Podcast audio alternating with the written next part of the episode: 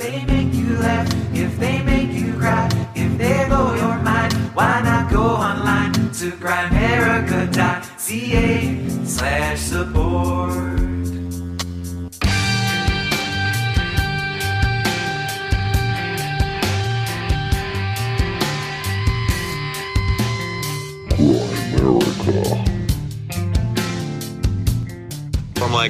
don't tell me it's Archangel Michael's feast day. Don't tell me it's, the same thing I was saying like with the 68 days with the TSA thing. I'm like, this can't, you know. And I go to look it up and I'm like, oh shit, it's the fucking day.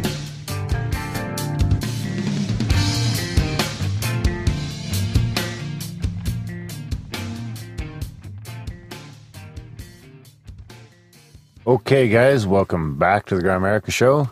We are going to be chatting with David Charles Plate a little bit later about um, synchronicity and all sorts of fun stuff along those general lines.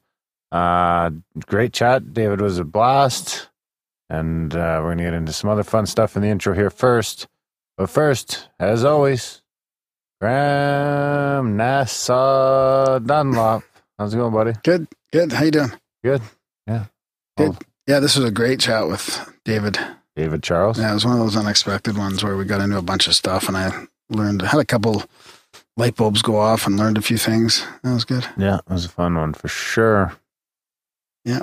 We got lots of good feedback. Sometimes what we do is uh, on the intros here, you can skip forward to the interview if you want.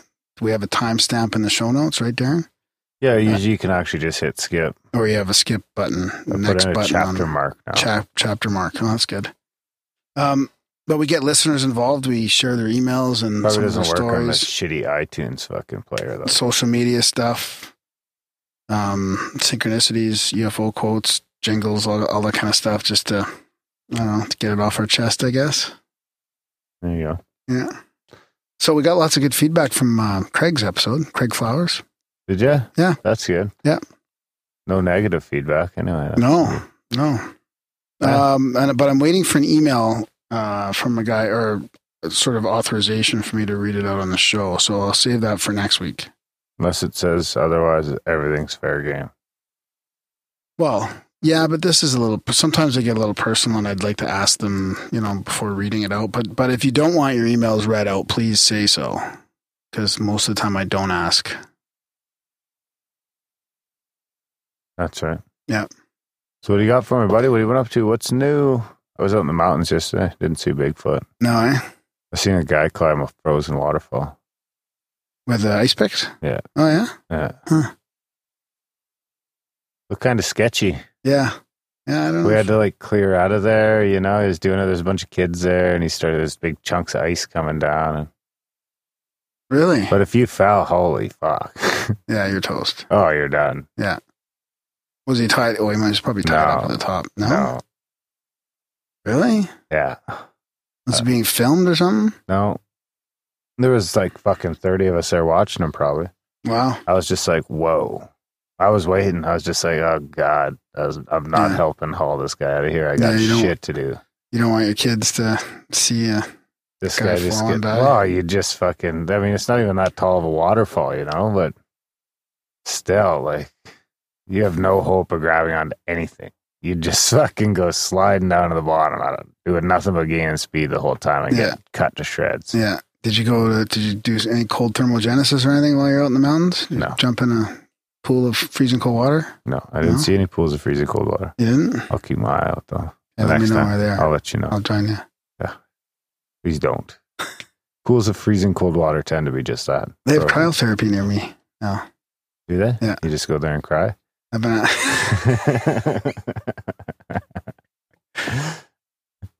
cry my liberal tears. uh, they freeze you? Yeah, I've been bugging them to get an infrared sauna there as well. But but they just freeze you and then you just go home with a chill? I'll try it one of these days. I'll try it and then report back. yeah, let me know. Will do. What's next? What do you got? Uh, well, I got the little listener email, and Let's uh, give, what, let's let's start. Craig some fucking feedback. Well, no, no. I, I said I'm waiting for Craig's feedback till next week Oh, because I have a I have a really good big email to read about that. So here, here's one. What jingle? This is from Grumpy Green Guy. Ooh. Oh yeah, you should play a jingle. What fucking jingle? it's You just a told me what it is. feedback. Feedback, like spam a- gram. And now another edition of the Grimerica Goodies by the people. Oh. For the people. That's why. That's why somebody emailed me Grimerica goodies in the title. There you go. from that jingle. So this is from Grumpy Green Guy. He says, I, I really like the show. I found it looking for Coast to Coast on Spotify. Actually, it is cool to to hear how people found the show as well. So it's Yes. fun. I've been listening for about three months now and also got my wife listening too. I just started donating monthly and was wondering if you still have the Sasquatch shirts. Uh, Um, we'll talk about that later, but I, I, I'm sure I replied to him, but I can't remember what I told No him. more but there's a. We slash swag and yeah, and I have a few, but no no Sasquatch ones though. So And Cyrus is probably buying up whatever's left. After yeah, this. hope so. Okay, so if so, how much do I need to send you to get to take the shot? So we're gonna send um, everybody to that slash swag, and it takes you right to our store, and we get like uh, just a couple bucks every time somebody buys something there. Yeah. I think we get like uh, less money, but we have to do zero work, so it works out well. Yeah, it's way less work. Yeah, I used to have to walk to the mail to the well, do the mail, Oh, yeah. mail, mail each one out and stuff. So, so to my synchro. Right before the last show, I was thinking about how I never have any synchronicities in my life, or I just don't realize them. It's a synchro, you jackass. Yeah. Uh, Go ahead. I'm just gonna do this all the time now, so you don't get to play your little jingles.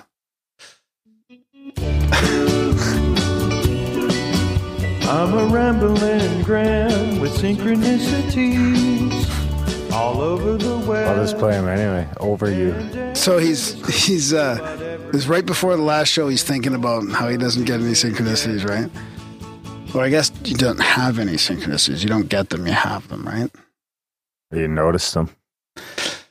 He says, Then the show started and the friend of the show, Cyrus, works for the same company I do. I thought, well, that's not that's a little synchro, but not really worth enough to spam Graham about.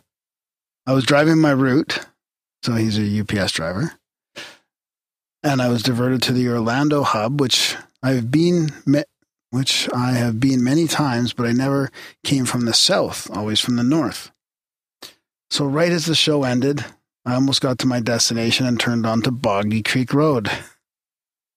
Nice. Being that the expertise of the guest was the Boggy Creek Monster, it jumped out at me as a as a synchro. It's not a very profound one, but I donated, so I should get a few points. Keep up the good work.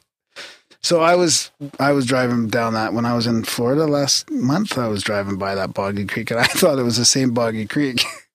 But it's not. no, Oh, no, it's not. No, the other one's in uh, Louisiana. yeah, somewhere like that. That's too bad. Yeah. That's cool though. I'm gonna give him a double point for it too because he involved the show two times. That's Oh, gonna be a total point eight four. He's gonna get a. Uh, he's, that would have been that episode with Cyrus. What he does. Yeah, that's Well, coming with a little compound synchro there. We'll give him a seven point eight four. Nice. Oh, he'll be happy with that. So thanks for the email. Grimerica slash support.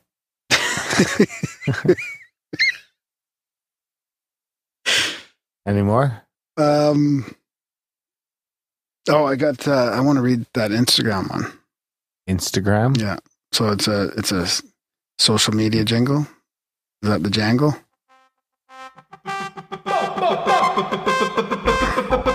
Bingo, bango, social media jingle. Don't forget to rate, comment, and or subscribe to the Grind America. Actually, You, cancel that. you're not reading it. I'm gonna save it because it's about Craig. I want to save it for the next next episode. Okay, I'll read some uh, YouTube stuff. Okay, episode 209 from Darlene. This is a great, great, great, great interview. This one got me signed up for the newsletter. I've got some bills in my money pot that will be sent your way. Don't get too excited. It's a minimal amount, but feng shui powerful. My life is full of synchros. Others- Synchros. Yeah. says Sycrose. I'm assuming that she means Synchros. Someday I will find the time to share these stories. Keep up the interviews. I love the pre-show talk. Don't change. Uh, what else do we got here? Oh, from the guy who made this jingle that we just played. this interview was great. I love hearing about this guy's covert escapades and revealing Shakespeare's secrets. Nice. Uh, we got from Amber that she found us while driving through Alaska in the darkness of December. I hope we helped in that darkness. Um, what else do we got? You guys could be doing better on the YouTube on the social media. No, the YouTube's been pretty good lately. People, Oh. I, I don't usually look at it, but there was some nice comments on there. There's the your Wasn't mom's all a- trolly. your mom's a standard model. The mom jokes have made it to YouTube. Yeah. Right. was bound to happen. Actually, I got a mom joke from one of our listeners too. You need a control group for the ice spike experiment. How are you going to have a control group where you don't think about ice spikes? Eh? Oh, That's a tough one. We'll we'll leave that one to Ephraim. oh, I oh, I didn't get that the first time I read it. You didn't So you got to just measure somebody somebody's ice spikes who don't know they're being measured. sneak into someone's house and check their freezer. Uh, You know what? Funny enough, I I kind of got that Xavier uh, reminded me of Ephraim a little bit. Oh yeah. Yeah. That reminds me. While you're uh, scrambling over there, I'm going to. I'm not scrambling. You're always scrambling a little bit. Scrambling ground. Okay, well you can do this then. I'll do the Churchill UFO quote. Profound UFO quote of the week.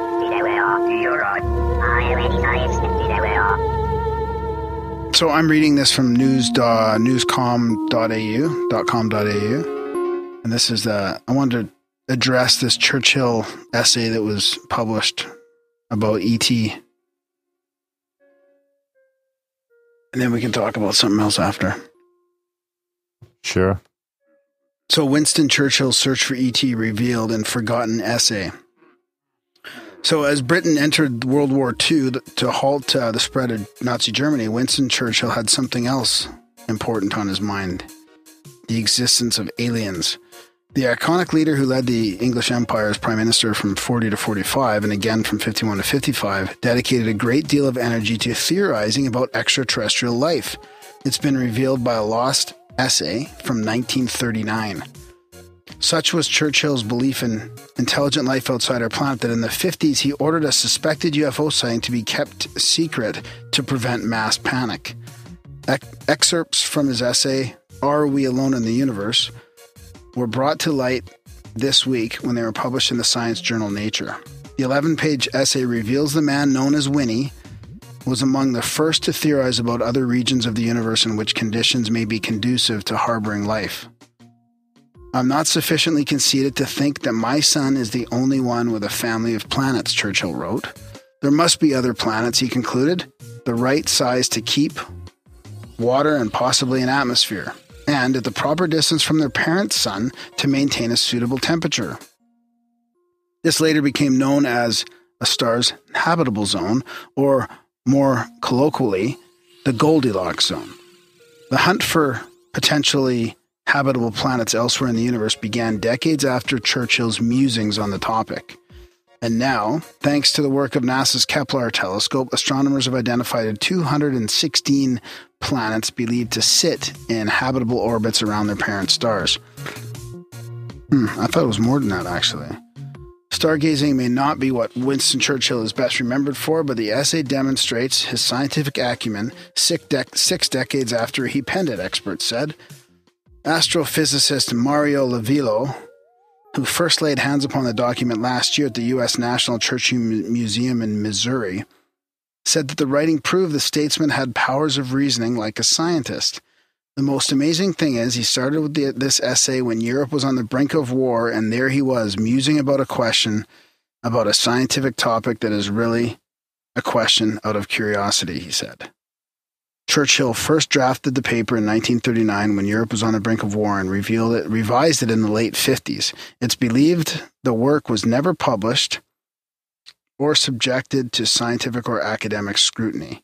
He wrote essays and articles in the 20s and 30s on topics including evolution, cell biology, and fusion power. As a politician, he regularly consulted scientists and was the first British PM to employ a science advisor, according to Livio. At a time when a number of today's politicians shun science, I find it moving to recall a leader who engaged with it so profoundly.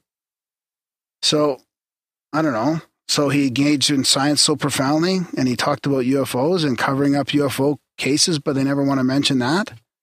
Why isn't that addressed? Why doesn't that bring the UFO subject some credibility then?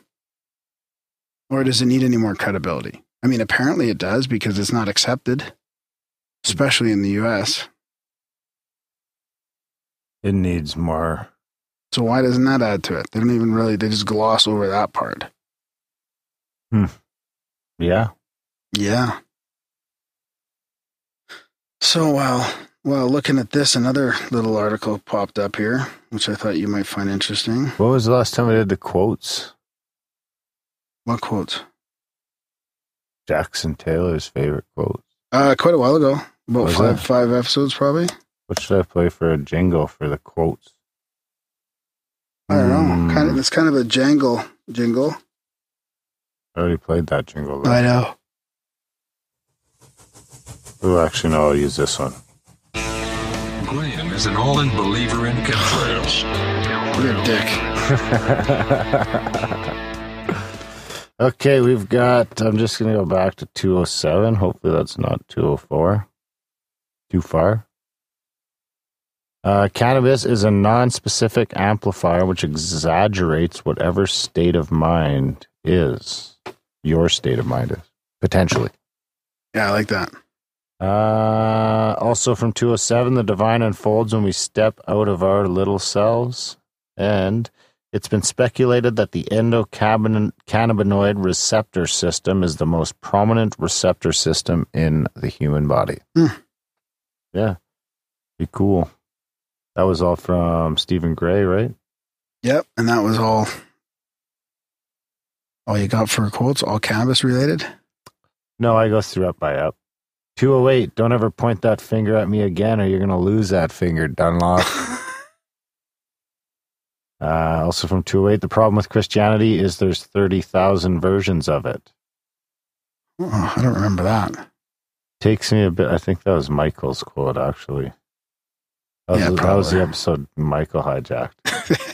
we should have a jingle for that. That was the, this one.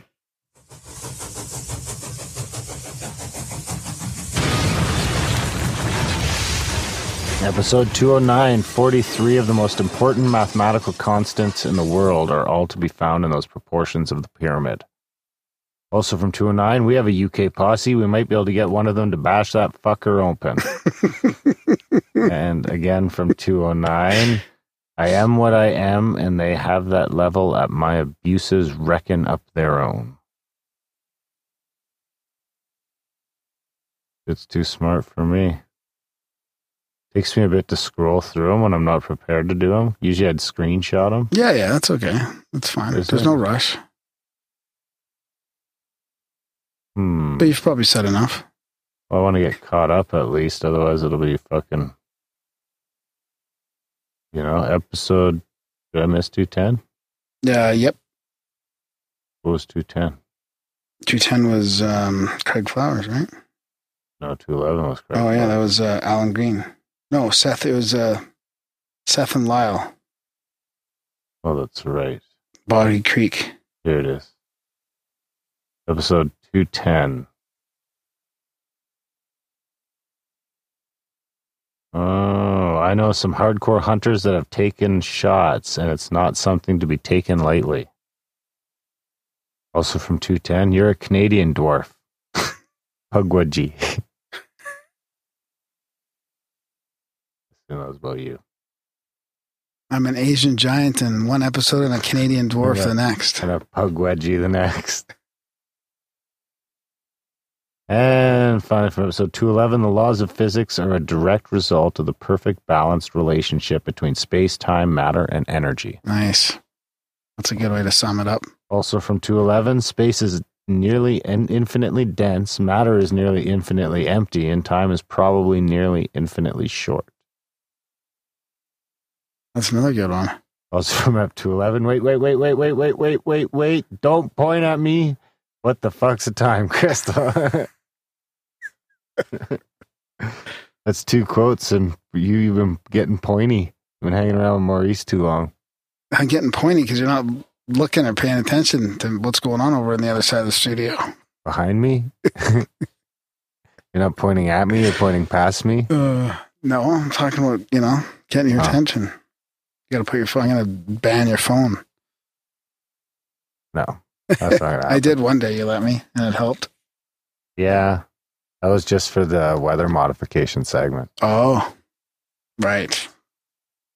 Yeah, I should do another one of those. Lots have been going on in the world of climate gate.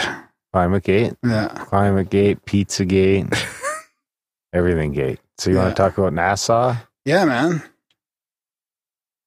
So, a mysterious NASA post has prompted ridiculous alien conspiracy theories. Now, I mean, this is coming from news.com.au again. It says a mysterious NASA tweet has prompted wild theories about whether humans have finally gotten in touch with aliens. In a tweet posted this morning, the space agency said it will make an announcement tomorrow about a discovery beyond our solar system. And here's the exact tweet. It says, New discovery. We're announcing new findings on planets orbiting other stars tomorrow at 1 p.m. Eastern. So by the time you listen to this, it's probably going to be a day or two after. So it'll be interesting to see if anything comes of it.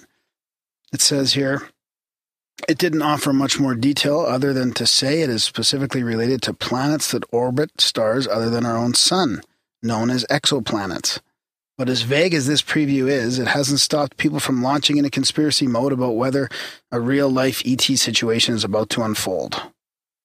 Well, of course, of course, you know, people are going to speculate on that because uh, why would NASA say that, anyways? Oh, maybe they're getting ahead of Vault 7. Is that what you're thinking, Darren? No, I think it's to be they found water. They found liquid water someplace. Huh. So you don't think it has anything to do with getting getting ahead of Vault 7? Did you no, want to talk I about- just noticed that today because randomly Cyrus had text earlier that tomorrow's the date that WikiLeaks was talking about. Well, that's interesting. So what what was this Vault, Vault 7 supposed to be? Nobody knows. Are you uh, up to date on it? Not really. I Not think it was just to do with Hillary's emails, probably.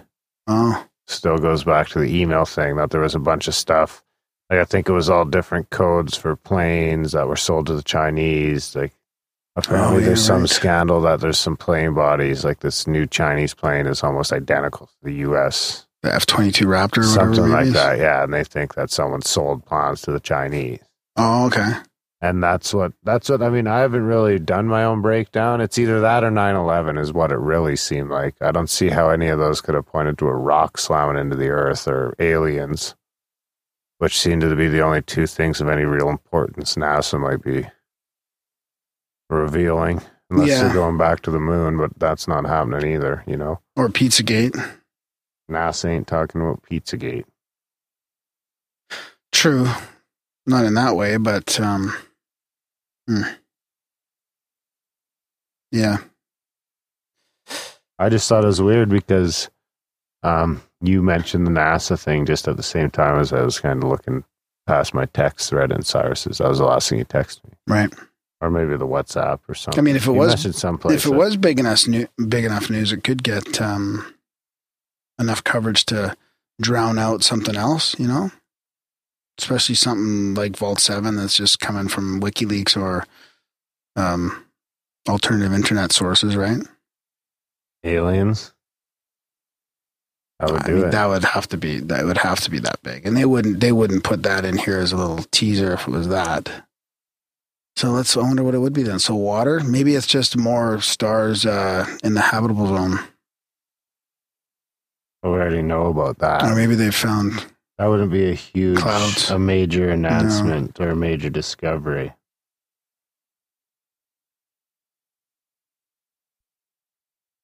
I wonder Could why. be uh, Earth two, maybe, right? could it be Sirius? That's why it's covered up.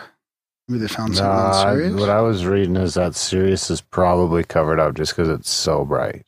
oh my god, you can't be serious. It's just too bright. it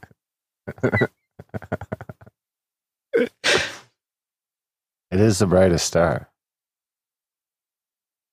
I bet. Okay, here. So if you search uh, Venus on that, and that pops up, Venus is way brighter than any star right now, or it was last month. To us, What was the uh, I can't remember. Google Sky? Right? Was it? Yeah.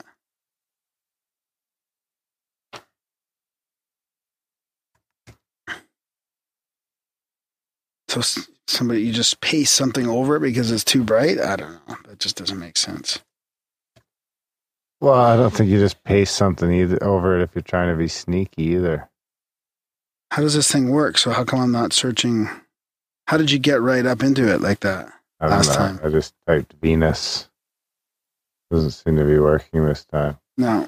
So what did you do before? You typed in uh, Sirius, Yes. S I R I U S, and it's it's a big pasty block. Yeah. Maybe it is something to do with Sirius. Maybe Sirius is blowing the fuck up. That'd be cool. We're gonna get to go see a star go supernova. So Venus doesn't work because it's too bright. Maybe No, then it'd be blotched. That was if you types Mars. I just did it. I just typed Mars. How'd you know I was going to use Mars? It's the next closest planet.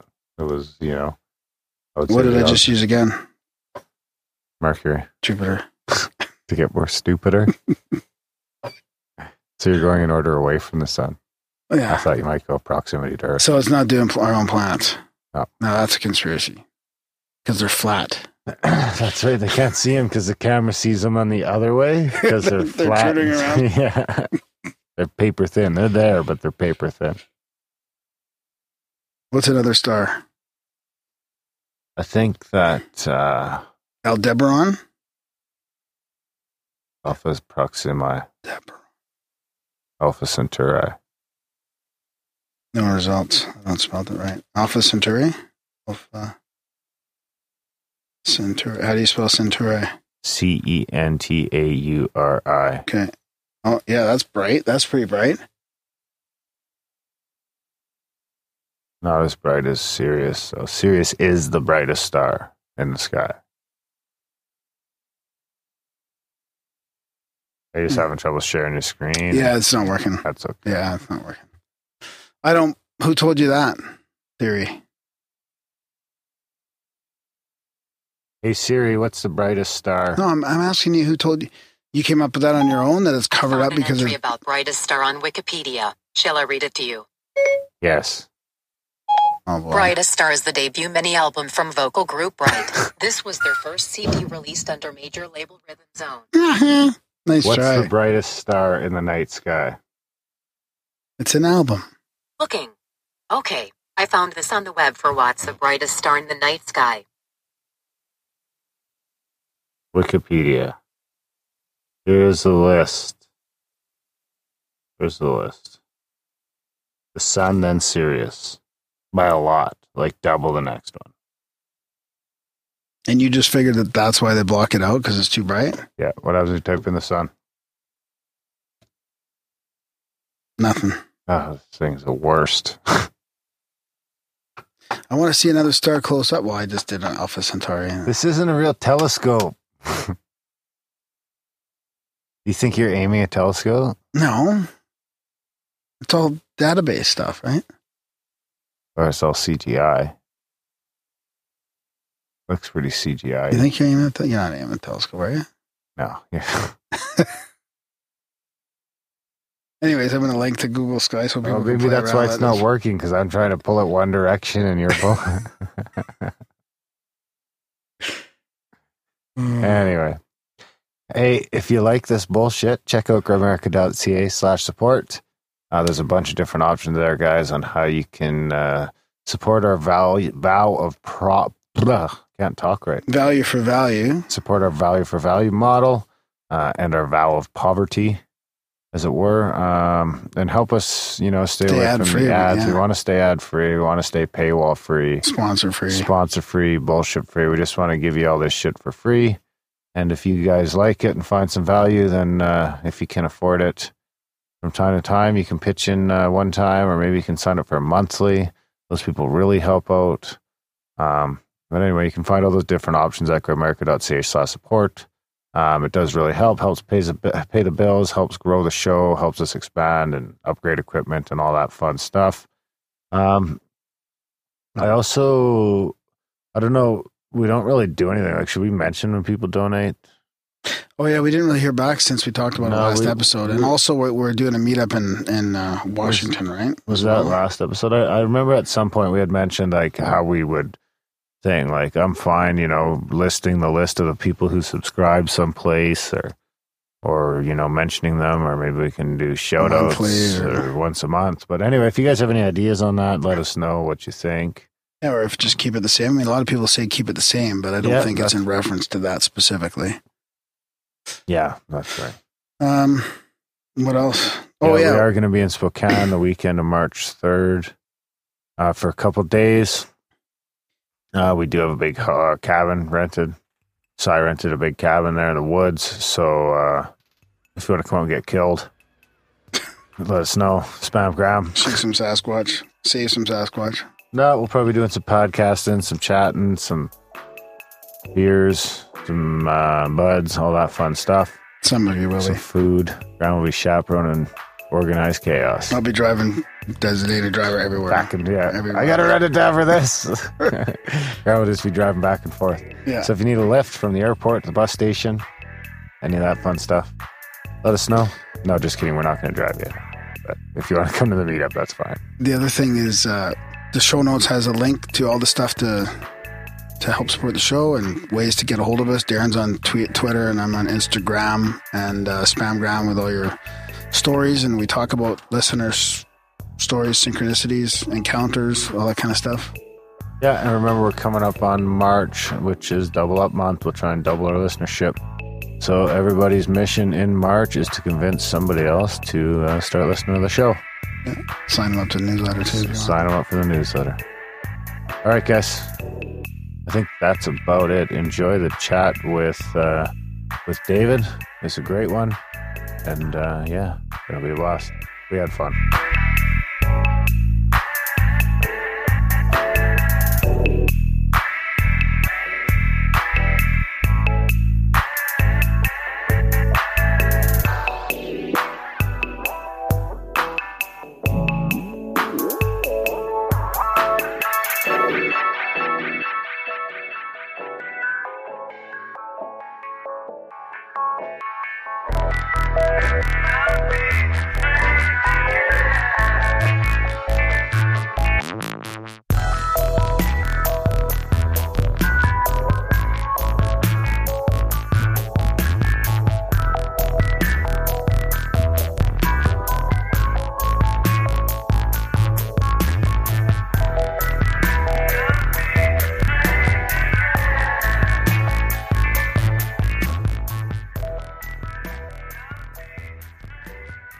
Right. Tonight we've got David Charles Plate with us. He's a synchro mystic filmmaker and he's a co host of Always Record podcast I've been listening to lately. And uh, they, that get published on a platform called SyncBook, which is a, a website, kind of a multimedia platform with videos and podcasts and all kinds of stuff. So he's a contributor there and he's working on his own films. And we're happy to have him here. It sounds like he's got a pretty uh, similar style to us and tries to have open-minded conversations and not too dogmatic about stuff. So welcome to the show. Hello. Hi. Yeah, good to good to meet you. So yeah, happy to be on. yeah, I was listening to some of your stuff, man, on the SyncBook, and it was really, you know, it took me a few episodes. I kind of tried some of the different different ones, and um, the always record there, like, it just really resonated with me on the way we kind of talk about things here as well. I really like the open-minded conversations you guys are having. Cool. Yeah. No, I like I like a roundtable discussion. I'm I'm you know I I'm down with the more interview style format, but I really like uh, to to have a genuine conversation. You know, that's that's where it's at. Yeah. Yeah, and how and you guys did you did that for a few years? Yeah, I think it's been going on for like over four years now or something. There's kind of like there's these people that just you know we we took a long break for a minute, and some folks decided to just kind of like make their own episode of our show, which was really cool because Oh, then right, they, they- okay.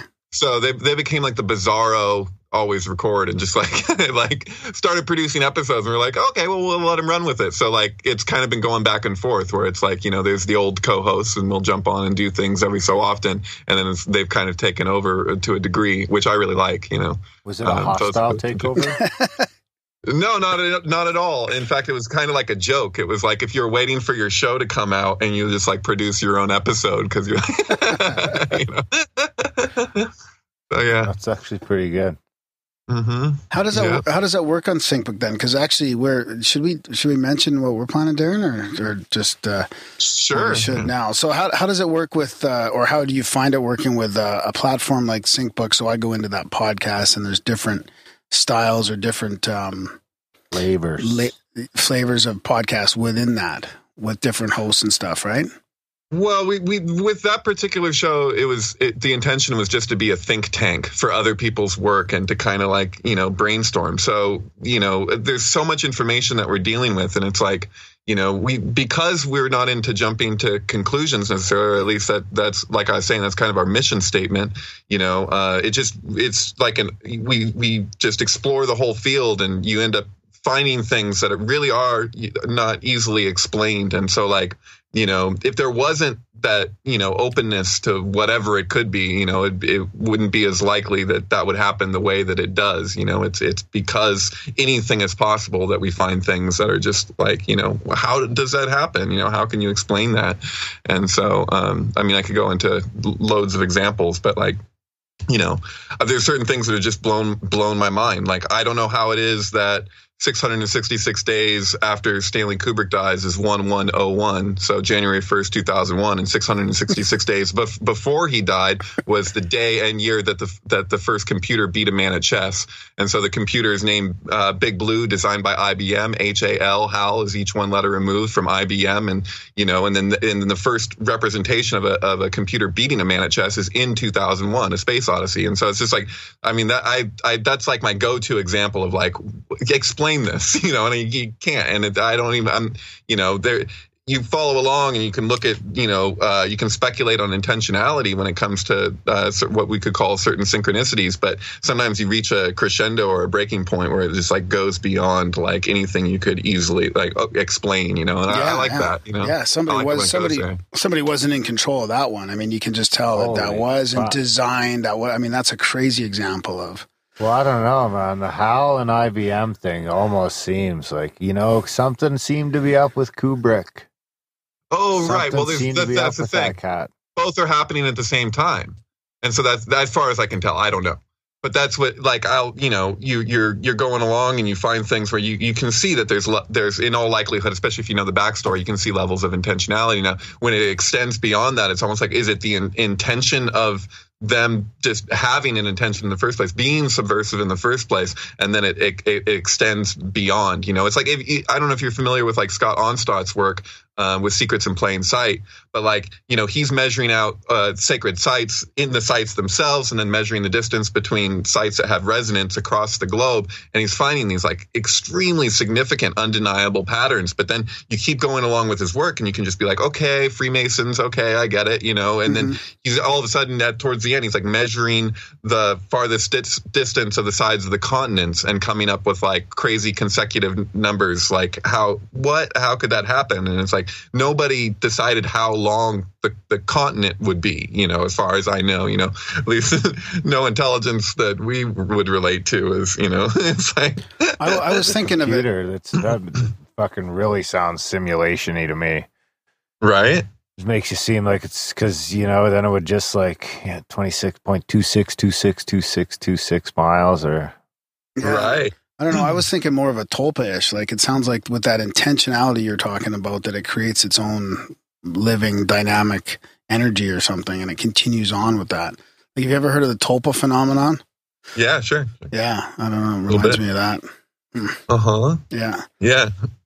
So what Hmm. what what do you think about the uh, especially nowadays like talking about not jumping to conclusions and truth. I mean, how important is that mission statement or philosophy nowadays especially with you know all this alternative facts going, jumping out at you and fake news and all this stuff where you know there's all these supposed facts yet truth is kind of more subjective you know it's based on perception and all this other stuff i mean it's super important just to not be so polarized because it seems like that's what's happening to everybody Right. There's the information and there's what you extrapolate from it.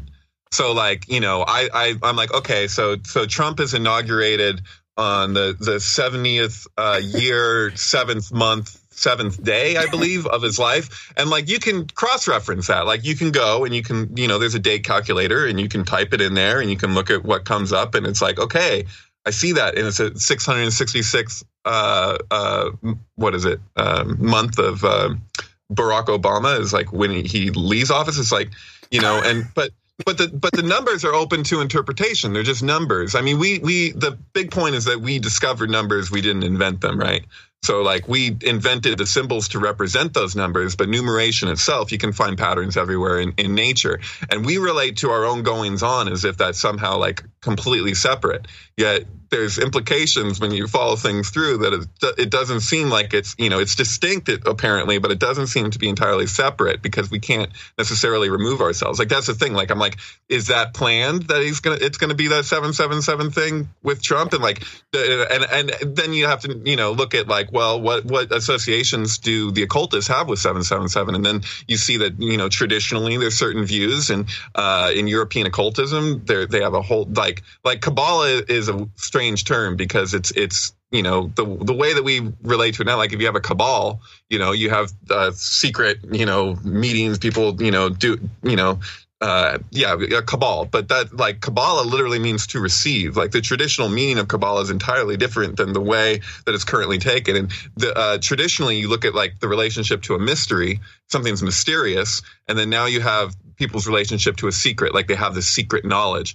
Yet that doesn't seem to be like it's an open secret, really, like um, in the more traditional sense. And so it's like we're not even talking about the same thing anymore, and so that can be really difficult, you know, uh, especially when you look at uh, the way that the the names used to be related to and the way that they're related to now. Um, I don't know if you're familiar, like if you take, you know, the um, the tarot arcana, the, the 22 trump cards in particular, and you lay them out as a Vesica Piscis. This is something I'm, I'm absolutely fascinated by. Okay. Is you know you have an 11 and above and an 11 below, so to speak. So Yeah. you know, and and and if you lay that out normally, because this is the roots of language, right? It's the original alphabet. You know, Yeah. the original alphabet was Hebrew, and so and then that came from the Phoenician and the Chaldean roots, and then you can see those are communicated through the letters themselves. They're also uh, musical. There's mu- you know they're all musical notes, and so uh, you have these scales and what whatnot. But it, when you lay them out normally as the 22 arcana, you you have the the letters that are flanking it uh, being Aleph on one side and Lamed on the other. Now that's the the fool in tarot is the way that that would later be associated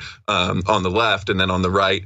Uh, you have um, Lamed, which is uh, justice, and so that's El. That's Elohim. It's abbreviation of Elohim. So here you have the name of God embedded in the language, and like that, it's very significant um, symbology too, and the, the, how those uh, pathways show up on the Kabbalistic tree because you have the 22 uh, pathways that connect together all the sephirot. I don't know if you, you how familiar you are with uh, uh, the Kabbalistic tree, um, but uh, anyways, it, it holds a significance. But they would relate to that. This is a this is the most direct gate. This is a direct path, and then uh, but then it, there's a, a prophecy in the Zohar about how this will be changed and how to tell um, if they're uh, you know correct or not, not in the ultimate sense, but just in terms of like you know does this function even though it's not this? Like you know it, it distributes energy in different ways, and so that was Crowley's big thing. And Tzaddi is not the star, so he switched up the arcana, and he didn't like he didn't really do this. Like this he's giving uh, expression or articulation to something that's already in place. It's like a compulsion that people have to manipulate the name. And that's the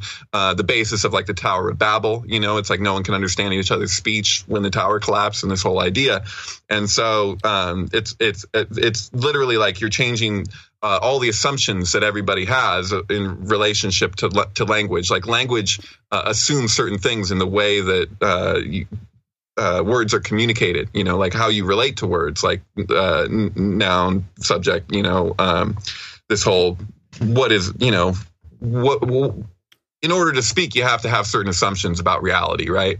And then that's embedded into the language. So it becomes really significant. Like if you're looking at, you know, how to control masses of people, that would be a very direct way to do it is to kind of determine what the, the whole, you know, how the system operates. Yeah. And so what, what, what Crowley actually did it, it, it, with the letters is you can see on one side you have Raish, uh, which is the sun now flanking it instead of Aleph, uh, the fool. And then opposite that, you have strength or Oz in Hebrew, Oz, you know, strength. Uh, Yakin and Boaz are the two pillars of the temple uh, and the two uh, pillars of the Kabbalistic tree of the terrestrial realm, right, of the seven lower sephirot. So you have uh, that. So you have uh, the sun and Leo. So the sun on one side, um, and then uh, Leo as strength on the other, and Leo rules the sun. And so his switching of the of the um, of the Tzaddi is not the star. Uh, it's kind of a I, I relate to it as a massive con, you know, because it's like this is a um, okay. All the letters in my book are right, but Tzaddi is not the star. Okay, so, so you're taking the name that was like revered as like the name of God traditionally, and you're saying, okay, well, there's something wrong with this. It's like, oh, really? You know, what's what's wrong with it? Uh, but it, it, his system works. It's just that's that's like the meaning of the septogram. You know, it's like a hexagram is in perfect equilibrium because it's a perfect vector metric. You know, every line is the same length. Even if you connect lines uh, connecting on the, the outermost points, you know, those will all be the same length too. So it's like it's it's a, it's a, a, a image of uh, equal equilibrium. And so if you introduce distortion of that, it's going to compensate through equal measure from all possible points. That makes sense. Yeah. And so this, the septogram is like an image where you're you're looking at something that you can see overtly is not in equilibrium, yet it functions. And so then that becomes the symbol of Babel because you're like, okay, well we're we're replicating a pattern that exists in nature, which you could say the 777 lightning flash. If you add up the um, the letters of the lightning flash of the Kabbalistic tree, I don't know, it's it's it's a zigzag through the tree um, that you know the Golden Dawn relates to. All these people relate to this thing, uh, but this is a, a you know very old uh, communication, most likely you know from Egypt, and who knows before that or whatever you know. Uh, but uh, it's uh, there's a phenomenon that exists, and this is rather complicated. But I'll drop it on you if you're. you're Yeah, yeah, yeah. No, no, go for it. so um, basically, uh, if you take the diagonals, the diagonal pathways of the Kabbalistic tree, you'll notice there's 12 of them. Um, and so if you, you add up the gematria, the, the values of those letters, uh, of those 12, you end up with 865. Now, if you um, if you add the gimel, uh, which is uh, what connects Keter, the crown, to Teferet in the center of the tree. So, in other words, what what's connect the vertical line that's connecting the supernal to the terrestrial. If you add that, you get eight six eight, which is the grammatical value of the um, from the first line of the uh, Sefer Yetzirah, the name for the mystical pathways. I don't know if I have Sefer Yetzirah right in front of me. That would be helpful. How do you spell Uh, spell but- iconic? Uh, I, iconic? Uh, What, what, The uh, tree. what I'm did I just looking for an image of the tree. Oh, of the the Kabbalistic tree. Uh, yeah, you Yeah, Kab- Kabbalah, Kabbalah Yeah, Tree of Life. Tree of Life, you'll find it. Yeah. Um, and so yeah, there's all these attributions, and so but ba- basically the point is is that it. Uh, I was looking at a prophecy. I've, I spent the last three and a half years uh, transcribing it with my rabbi, and we we went through. Um, and we we we came to this point where it was describing in the future to how to tell how the the occultists in the future will be relating to uh, the sustaining order of the Kabbalistic tree. So there's there's two orders of the Sephirot. Uh, the way that things come come into form uh, on an organic level, and the way that the empire sustains its power. And so, uh, ba- basically, um, this is indicative of the sustaining order, the twelve diagonals.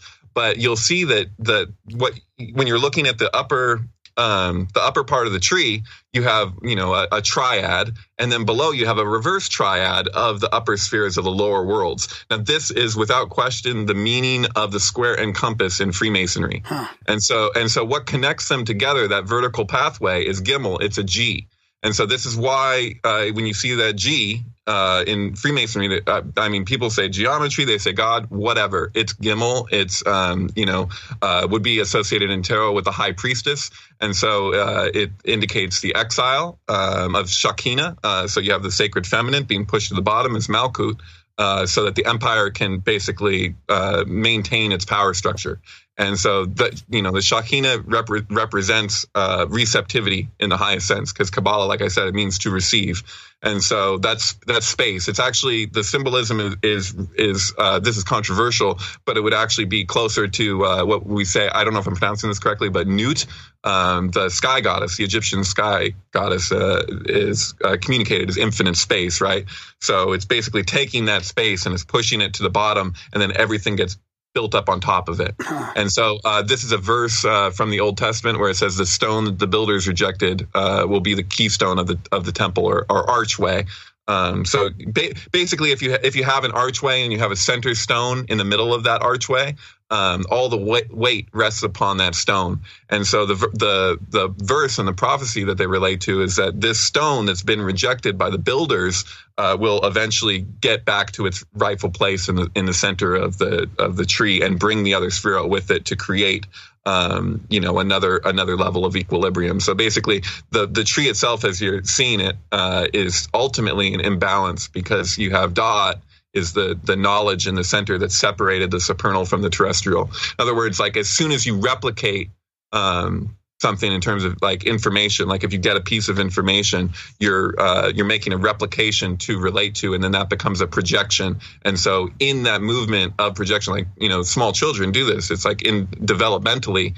Uh, when, when we separate ourselves from ourselves psychologically, that comes with a sense of, of guilt or a sense of like something's wrong and uh, no matter how subtle or whatever, there's that that you know um, that sense that wait a minute something, something's not right.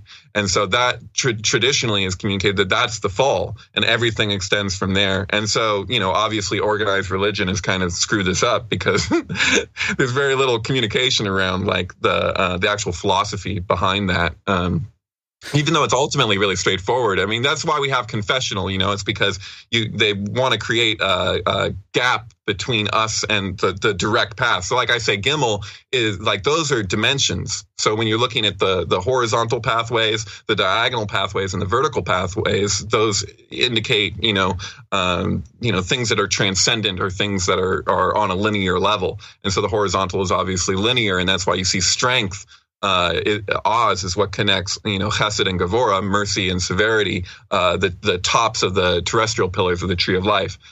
Um, now, when that guy walked across the two towers on that on that wire, like the the fact that apparently he didn't realize the symbolism involved in that. I mean, I don't know. I, I never spoke to him, but like that's that's super profound uh, kabbalistically because that pathway is the strength of the empire. So it's like the equivalent of in the Golden Bough where the the fool or the stranger comes in and he challenges the king by pulling the limb off of the tree. That's essentially what he did.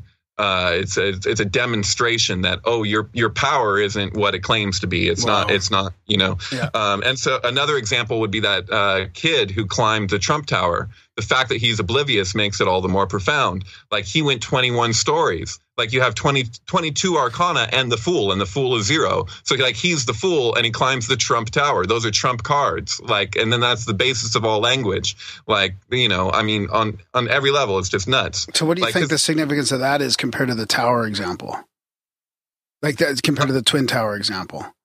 Right. Well, it's a similar. It's a the Same same, thing? it- it- same thing, but from a from a different angle because the, what the like it's all about the tower. So the the, the tower being pay being being the mouth. Uh, what Crowley did when he switched Tzaddi is not the star. Tzaddi means fish hook. Um, and was connected to the star card in tarot. Now he attributes that to the emperor, which is Aries. And so the tower is Mars. Aries rules Mars. So just like I was saying with the flanking um, letters of the the Vesica Piscis of the Arcana, you have the Sun on one side and Leo on the other. The equivalent happens when he he basically pairs. Because like you ignore the Roman numerals, you just look at the Hebrew letters of the Arcana, and then it all makes sense. Because you can see he put Aries next to Mars. Well, Aries rules Mars, which is a fish hook next to a mouth. And so you have the emperor connected with the tower. And so it's it's Tisha B'Av, it's the destruction of the temple. And so what what the uh, Zohar prophecy actually explicitly communicates is that these two towers that collapse on it gives the exact day of 9/11 in 2001. I don't know if you knew that. Uh, it gives it gives what appears as a random date in the in the uh, Hebrew calendar, uh, and then you apply it to the Gregorian, and you can see that this is in fact it it, it is precise. Um, and so there's a there's a, a little tricky thing in there because it's dealing with uh, Shabbat and where this day lands in regards to. So bas- basically, uh, it's a little complicated, but uh, I've you know I've I've written this whole thing. I spent the last three years transcribing this in longhand. I got a friend right now helping me uh, type it out, but um, yeah, it's it's uh, it's it's crazy. That it is- also it also predicts the day of the establishment of the TSA. Um, and so it says 68 days after these towers collapse, the uh, that the nation who has this happen will show up at the border of every nation around the world to impose unjust laws. And so I'm like, I look at this in the prophecy. I'm like, don't tell me it's the day the TSA got established. Don't tell you know. No. I go to look it up, and without question, 68 days exactly after this happens is exactly what they said would happen. Um, and so, it, yeah, it's So this is so this is this is where you're talking about the future being predicted through this tree, right? Is this what you're talking about, or is there other Right. future stuff that you, you're trying to unwind now that that can give us a hint to where the empire's going? I mean, is there a chance that the empire doesn't get strength through this, that it collapses, or Well, that it basically the the thing transmutates, and we transmutate. It's it's it's a reflection of our own consciousness, and so what we're seeing uh, through the cobble through the um, you know qliphotic lens, so the the klepo the the uh, influencing intelligences when we're when we're approaching, you know, it's like a screen between us and what's actually in front of us or what's actually within us. You know, right, right. um, and so basically, this it has to mirror the tetragrammaton, and it can only get so close. And because it can only get so close, it's destined to eventually collapse. Because if you're if you're putting all your stock into something that's a replication, you know that it won't endure. And so th- this was like in ancient times, you know, they had a matriarchy. So you you challenge the king and you marry the king's daughter if you defeat him in combat. And sometimes this would just be done in a in a ritualistic way, like there is no question, you know. Uh, and so it had to be a complete outsider that did this action. Now, when you see uh, the footage of Bohemian Grove Mhm. uh, and what they're doing with the cremation of care ceremony, Mhm. that that is a mock version of the. Um, of this ritual. So it's the same thing like when you see if you ever watch the fucking Wicker Man or whatever, um, you know, like in the Wicker Man, you know, you, you're you're they have the outsider and they burn the outsider. So they're they're killing the fool instead of having him kill the king. And so it's it's a it's a poetic communication. Uh, so in instead of a, it has to do with inbreeding. So like traditionally, like they didn't want to keep the power in the same bloodline indefinitely because they knew that that would lead to trouble. And then that but that is also a reflection of the the whole empire. Like the whole empire is communicated with the health of the king. Like is this whole thing. And so they would literally like invite the whole um, structure to be to be rejuvenated to be by being turned on his head. And so you basically have this person who comes in, he challenges the king, he defeats the king, he marries the king's daughter, but because he's of the lowest class and he's a complete outsider, he will, you know, re re-establish the whole kingdom to be something else. And so what we're seeing in the in the world as far as I can tell, is Yeah. like basically a complete aversion to allowing this thing to take place. Right. And so it gets, it gets further and further strained until it just forces itself to to um so you know and they they relate this in in uh zohar that you know you have bitter judgments or you have sweet judgments. If you go through the first gate you know the judgments are going to be sweet. If you start manipulating and directing energies to to suit different people so it becomes a, there's an inequality um, and it's and that the the top of the pyramid like is ignoring the base of the pyramid doesn't realize that it's dependent upon it then you know then you end up with bitter judgments and so the you know we don't want to face this but it seems like you know um, it seems like that's what's happening you know it's funny I say I don't want to jump to conclusions but certain information just like culminates and builds on itself and it reaches a point where I'm like okay that seems to be what's going on Well, you know I, I was just going to ask a question, and you sort of already answered it. Is is is this? Uh, how do I even say the word? Is it? Are these occult um, symbols or synch- occult synchronicities almost increasing? It sure seems like it to me. Like you're seeing it throughout. You just mentioned a, a bunch right there, but there's a whole bunch with Kek and Pepe and. And I mean, Sure. it- I mean, it goes on and on and on. So is that is that sort of what you're saying is a sign that this is shifting because of that? Right, right. Well, if you don't like, if there's nothing you can really, uh, I don't know. It's kind of like take a position. It feels so real. You know, it's like, I mean, with Pepe, it's weird because I look, as soon as I saw Pepe, I was like, Pepe, Pepe, like Pei is the tower. And the letter Pei is corresponds to the tower. And so I see Pei Pei, I see two towers. Like, and the the point at which Hillary came forward and said, said called Pepe a, a Nazi su- supremacist, she's talking about a cartoon. Like that's the level that things have gotten to. Like she's literally she's looking at a, a cartoon figure come up by you know whatever internet n- nerds you know whatever, and she's saying this cartoon is a white supremacist and being super serious about it. And she and it, that comes out on 9/11, the same day that she had her little her little fall. Oh, as soon I as didn't I know that.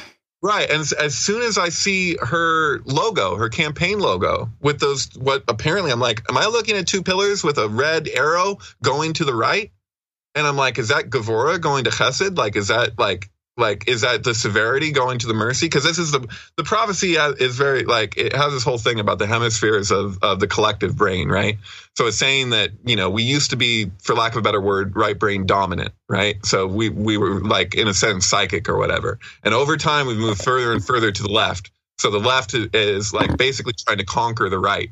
And so it's saying that like on a collective level, like it reaches a, a, a, a crescendo, you know, a zenith point where it's finally like, okay, now's the time to cross over. And it, it, it communicates this with the destruction of these towers. So it's saying in the years that follow the destruction, that we go to make this movement on a collective level. But what we don't realize, what we're oblivious to, is that the, the left brain is actually comes second in the formative order. So in that lightning flash, it ex- like Keter, the crown has two right sides. It's a paradox.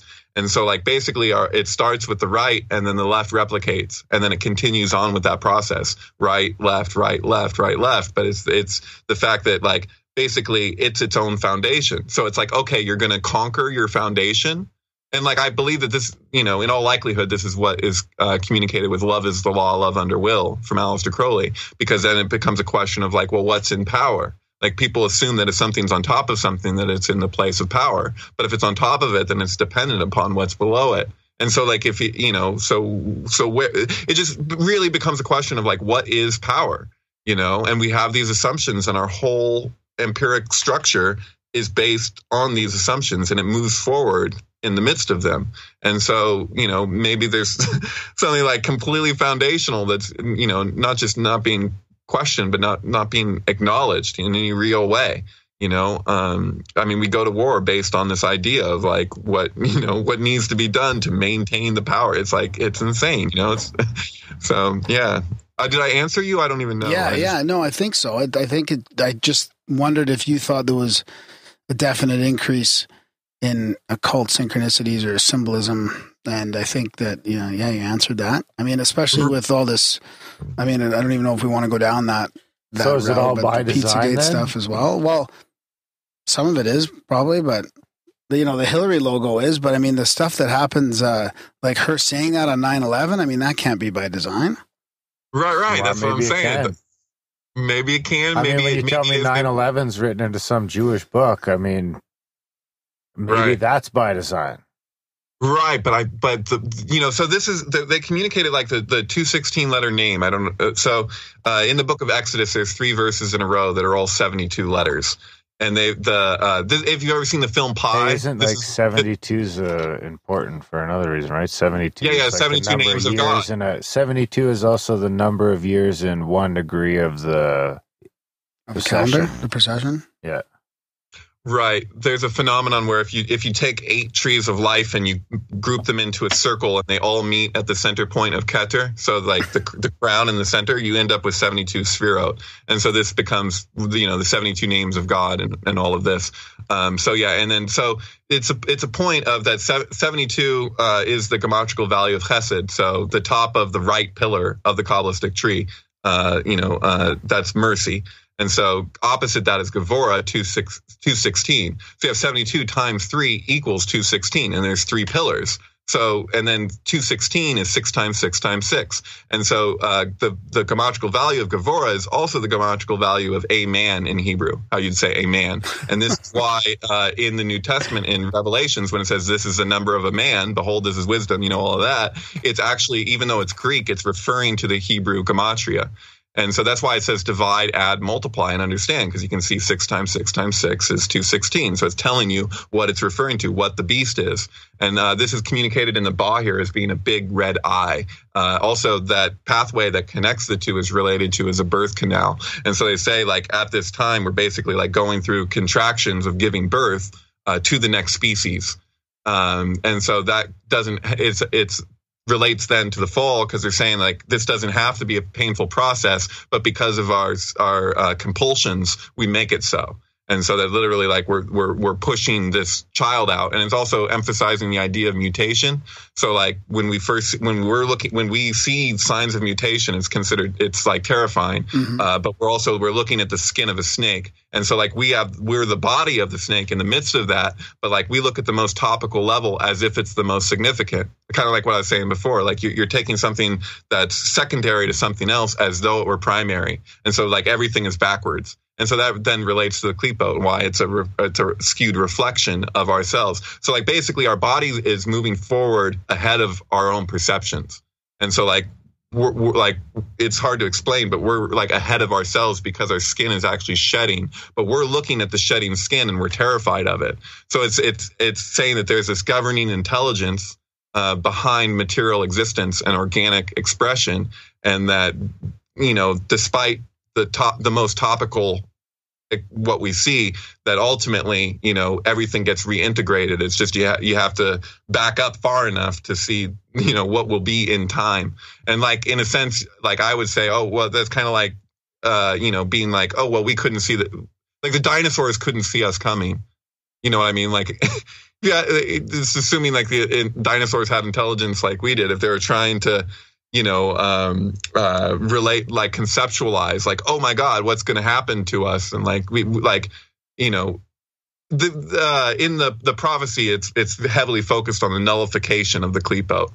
And so literally like, and that's uh, considered like reptilian. And so like, there's like this reptilian aspect of it that's being, aspect of us that's uh, being nullified uh, over a long course of time and that you know something else emerges but that thing that emerges is unknown like because you know uh, things are, uh, like everything is built on top of the last thing. So like just like you know this country like uh, in america you know we we killed off the indians but like they're still here in a sense and we're aware of it. That's a large part of like what the film the shining is about you know it's it's and not just with the indians but all over the place. Whatever you do you know it's embedded in the next thing. Mm. And so like we have like the dinosaurs in us as our reptilian brain like it has like that's one place where i'm like i think people really misunderstand uh david icke's stuff because i don't i'm not like promoting david icke but Right, right. I, there's, there's a certain uh, you know aspect of it that it feels hard to deny um, in terms of the the reptilian uh,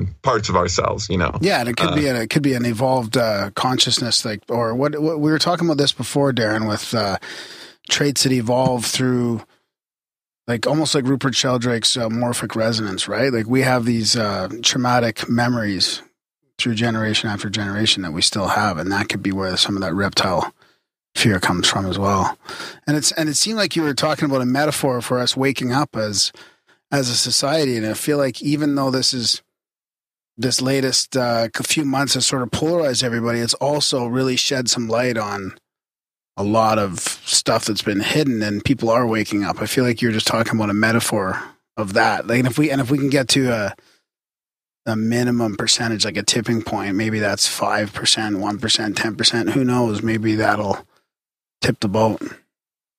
Right. Yeah. Well, I mean, we're looking for solutions and and through the left brain, and it it can it can give solutions, but it can't give like an ultimate solution, if that makes sense. Yeah. So it's like it it, it does its best, but its best is never going to be good enough, and that's the problem because it's not foundational, and that's you know that's difficult, and all all the contradictions are being shown right now. I mean, this is the thing is like it's emphasizing this. I'm sorry, I just I'm going to keep focusing on this uh, Zohar prophecy because I'm I'm pretty damn obsessed with it, and I've been obsessed with it for a while because it just it lays certain certain things out there, you know, and it's, it's describing these variables. So there's a we're looking at what's the movement towards a one world government. It's emphasizing that. Wow. Uh, and then it's and it's saying that this one world government is the result of these uh, buildings being collapsed because the nation uses this as a springboard, and that this is the same reoccurring phenomenon that we've seen throughout time, uh, where masses of people get manipulated through a traumatic event. And so it's basically saying that there's these variables that exist. One is the tears of the soldiers. So it's describing like all these soldiers ready to go to war uh, in the same way they had to two previous times prior. So it literally says two global wars before this event. It's fucking crazy. Excuse me. I don't know. Is it okay to say the F word? Yeah, I- you I- bet. Yeah. Okay. Okay. Cool. Um, and so yeah. So basically, uh, it's saying people were able to be manipulated to go along with this program, and then after this event, that the it's, it's the the actual prophecy states that the king dies of that nation. It says the ruler dies. But then when you look at the commentary from the Ramak in the 16th century, which as far as I know has never been translated into English, uh, other than myself and my teacher, um, uh, at least not for the public. Even though this is text, I need to qualify. This is text is referenced by every secret, not so secret society. So whether you're talking about the Golden Dawn, the OTO, Freemasonry, whatever, they're all drawing upon Zohar. And this is the only prophecy that I know of that exists in Zohar. My teacher's been studying it for years and years and years, and he's never heard of another one.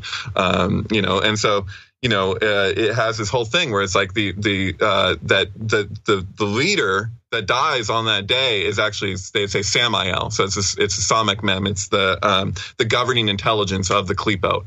So that so basically, and like everyone sees something, but that their right brain knows what they saw, but their left brain can't come to terms with it.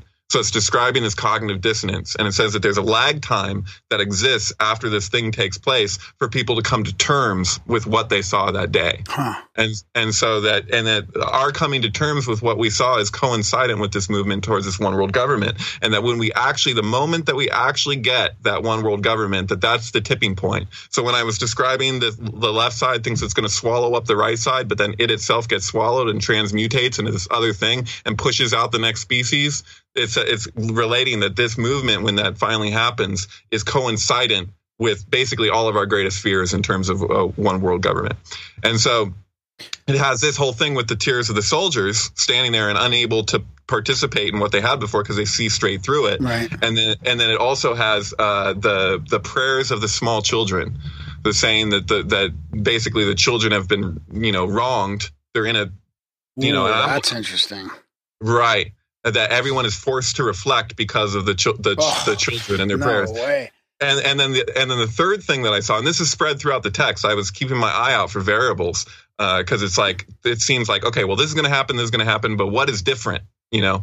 And uh, the the other thing uh, is the young scholars. So it's saying that the the old scholars relate to things in a certain way, but that the people who who are uh, doing um, research influence the way that it plays out as well. Um, and so yeah, I thought. So what was it? What was the third one? The young researchers? No, the yeah, young, the young the young scholars. so Yeah, young scholars. Okay, yeah, Oh, pretty that's far out. interesting. Yeah, very interesting. So that could be anything from I don't know the new media or the new generation or just the the collapse of the old. Ah, this is so interesting. So I, that's kind of what I was going to ask you: is what was there a timeline, you know, of of, of events to Remember happen when we in the did our future? show on Pepe and Kek? And Yeah. it just so happened that we randomly released it the same day as THC. Yeah, And neither, you know, no, no one knew we were having the same guy Yeah. on, just poof poof, and they Yeah. both released the same day. yeah. Huh. Yeah, well, you know, that it seems as though that there's some like, you know, energy moves according to the whims of the great magnet, you know, and sometimes you just can't. So, like, this, this is my thing. I've, I've produced over, um, six, I, well, I've uploaded uh, over 60 films uh, that are available on, on SyncBook Press, and they're, they're all experiments with, with album and uh, film pairing. So, I've been working on that for over 20 years. Um, that's been like my number one activity in my life. It's just like, you know finding these these correspondences that exist between these things and running experiments and so uh, basically you know the the success rate for what i consider un, uncanny resonances has increased dramatically over the last few years so like i would do this for days and every so often i would come up with one like i mean i would do this and it would be like okay well everything goes in sync with everything to some degree Yeah. but i'm interested in like that over the top where you're like no really what the fuck Yeah. how did that just and so yeah, and then like, and I keep coming up against these like serious, you know, like what what the hell? And so like, and I, you know, I don't I don't know necessarily what it would take. I have certain musician friends who are just like, oh yeah, well why wouldn't they do that? And then I got a lot of friends who don't do that kind, you know, who don't produce things like that who are just like why on earth would they do that? You know it's just it's like this crazy juxtaposition. And i find it really interesting that the majority of people that i share my experiments with um, you know lean towards that that's just coincidence or like you know are not you know like if you say something's just a coincidence that kind of downplays or whatever and that's fine. Yeah. but like it's like you know when it reach when it crosses that line and then you say oh well that then it's it's a synchronicity or it's cosmic it's like I, I'm not saying one is correct and one isn't because I really don't know in a lot of cases. You know, if I know a certain amount of the backstory, it just becomes like kind of like okay, like you know. But like you know, I find it really interesting that most people will see the more logical explanation being one of like cosmic profundity rather than mechanical intentionality. If that you know, if you follow me. Yeah, So, yeah, like, yeah, and like I- it becomes a question of like well what what is the more rational explanation because you know like and it, or is it both or is it neither i don't even you know yeah, we, we do a segment on the show, and, and we have listeners have just been sending us synchronicity stories for years now, and it's just nonstop. And, and so we kind of do like a little rating thing where they'll they'll you know I'll read them out, and Darren will rate them just for fun, and and uh, you know so many of our guests have had major synchronicities that have started them on the path to the research that they're doing for you know that we talk about on the show. Like mo- you know a lot of our guests that are into this interesting research have had major synchronicities that have either solidified their path or changed their path or you know turned them on to this this new thing it's it's unbelievable oh yeah to- totally um so i just realized i was you had asked me something and i started in on it and then i ended up on a tangent which is tends to happen here uh but uh no the, about the 216 letter name this is really significant um so the the way that you would normally read uh, the name uh, in any kind. I don't know how to, if you'd say a working or whatever, but it's like you know you have these uh, the seventy two triplet, and so the the first um, the first verse is read uh, right to left. The second verse is read left to right. The third is read right to left again. Um, and the way that the uh, prophecy is relating to is that these are these three pillars that are communicative of of the tree of life, and that when we go to to approach the um, when we go to dig in to the reality, you know, we're trying to see what's what, that we come up against a reversal. And so uh, that this this is the second 72, and then like basically like that is it's relating that that is conspiracy, and that, that there are conspiracies, and that people are doing all kinds of you know manipulative stuff, like both just even in themselves, and then by extension in the goings on of the world. That basically corruption. So we go to dig and we find corruption and then it's acknowledging it's emphasizing this point that if you keep digging that you end up coming to a place where you know there's a, there's a higher order that exists in, back in the other direction behind that layer. It's hard to explain. I can't explain it as well as what i transcribed. Uh, but it's this this principle of like you know um, being like okay well this is the reality. This is what we're dealing with. Everything appears to be going in one direction. And you're like wait a minute you know. And so people like talk about like taking the red pill. Like i'll hear fucking alex jones being like take the red pill all this stuff you know. And it's like like you know referring to the matrix. And it's like okay well it, you know relating to this is saying well you you know you have that first movement and you're you've woken up. And people relate to waking up to seeing the corruption and so but then the, the what the what the zohar is relating is that okay no that's the first stage. The second stage is seeing the profundity beyond what we can even you know conceive. And so people you know it's it's hard enough because people experience such cognitive dissonance just with that first step. Because when you see the corruption it's like oh my god you know what's going on? And i think that people the way that they, the dichotomy and this is kind of divisive is that to acknowledge how profound the um, correspondences are beyond that seems to be like it's one or the other. Like that this negates that. Oh which position do you take? Like someone right. can call me a synchromystic and think that somehow me being a synchromystic is negating the the very you know true uh, corruption that's going on. Like oh so you you prefer the happy reality of that every that there's a great magnet and everything has this divine order and so that there's no you know but uh the two are coexistent um, one is foundational to the other and that's a big point so it becomes a question of like what do you take as primary so like i would take the um, you know the synchronicity as primary i would say correlation doesn't equal causation and that should be something to remember all the way through that you know like if i'm going to follow this through i got to consider that just because something correlates doesn't mean it's you know connected. I can say that it is, but that doesn't necessarily make it so. You know, um, the term synchronicity uh, came from a, a Beatle in Liverpool. I don't know if you know about this. So, Uh, So, like- I don't think I do.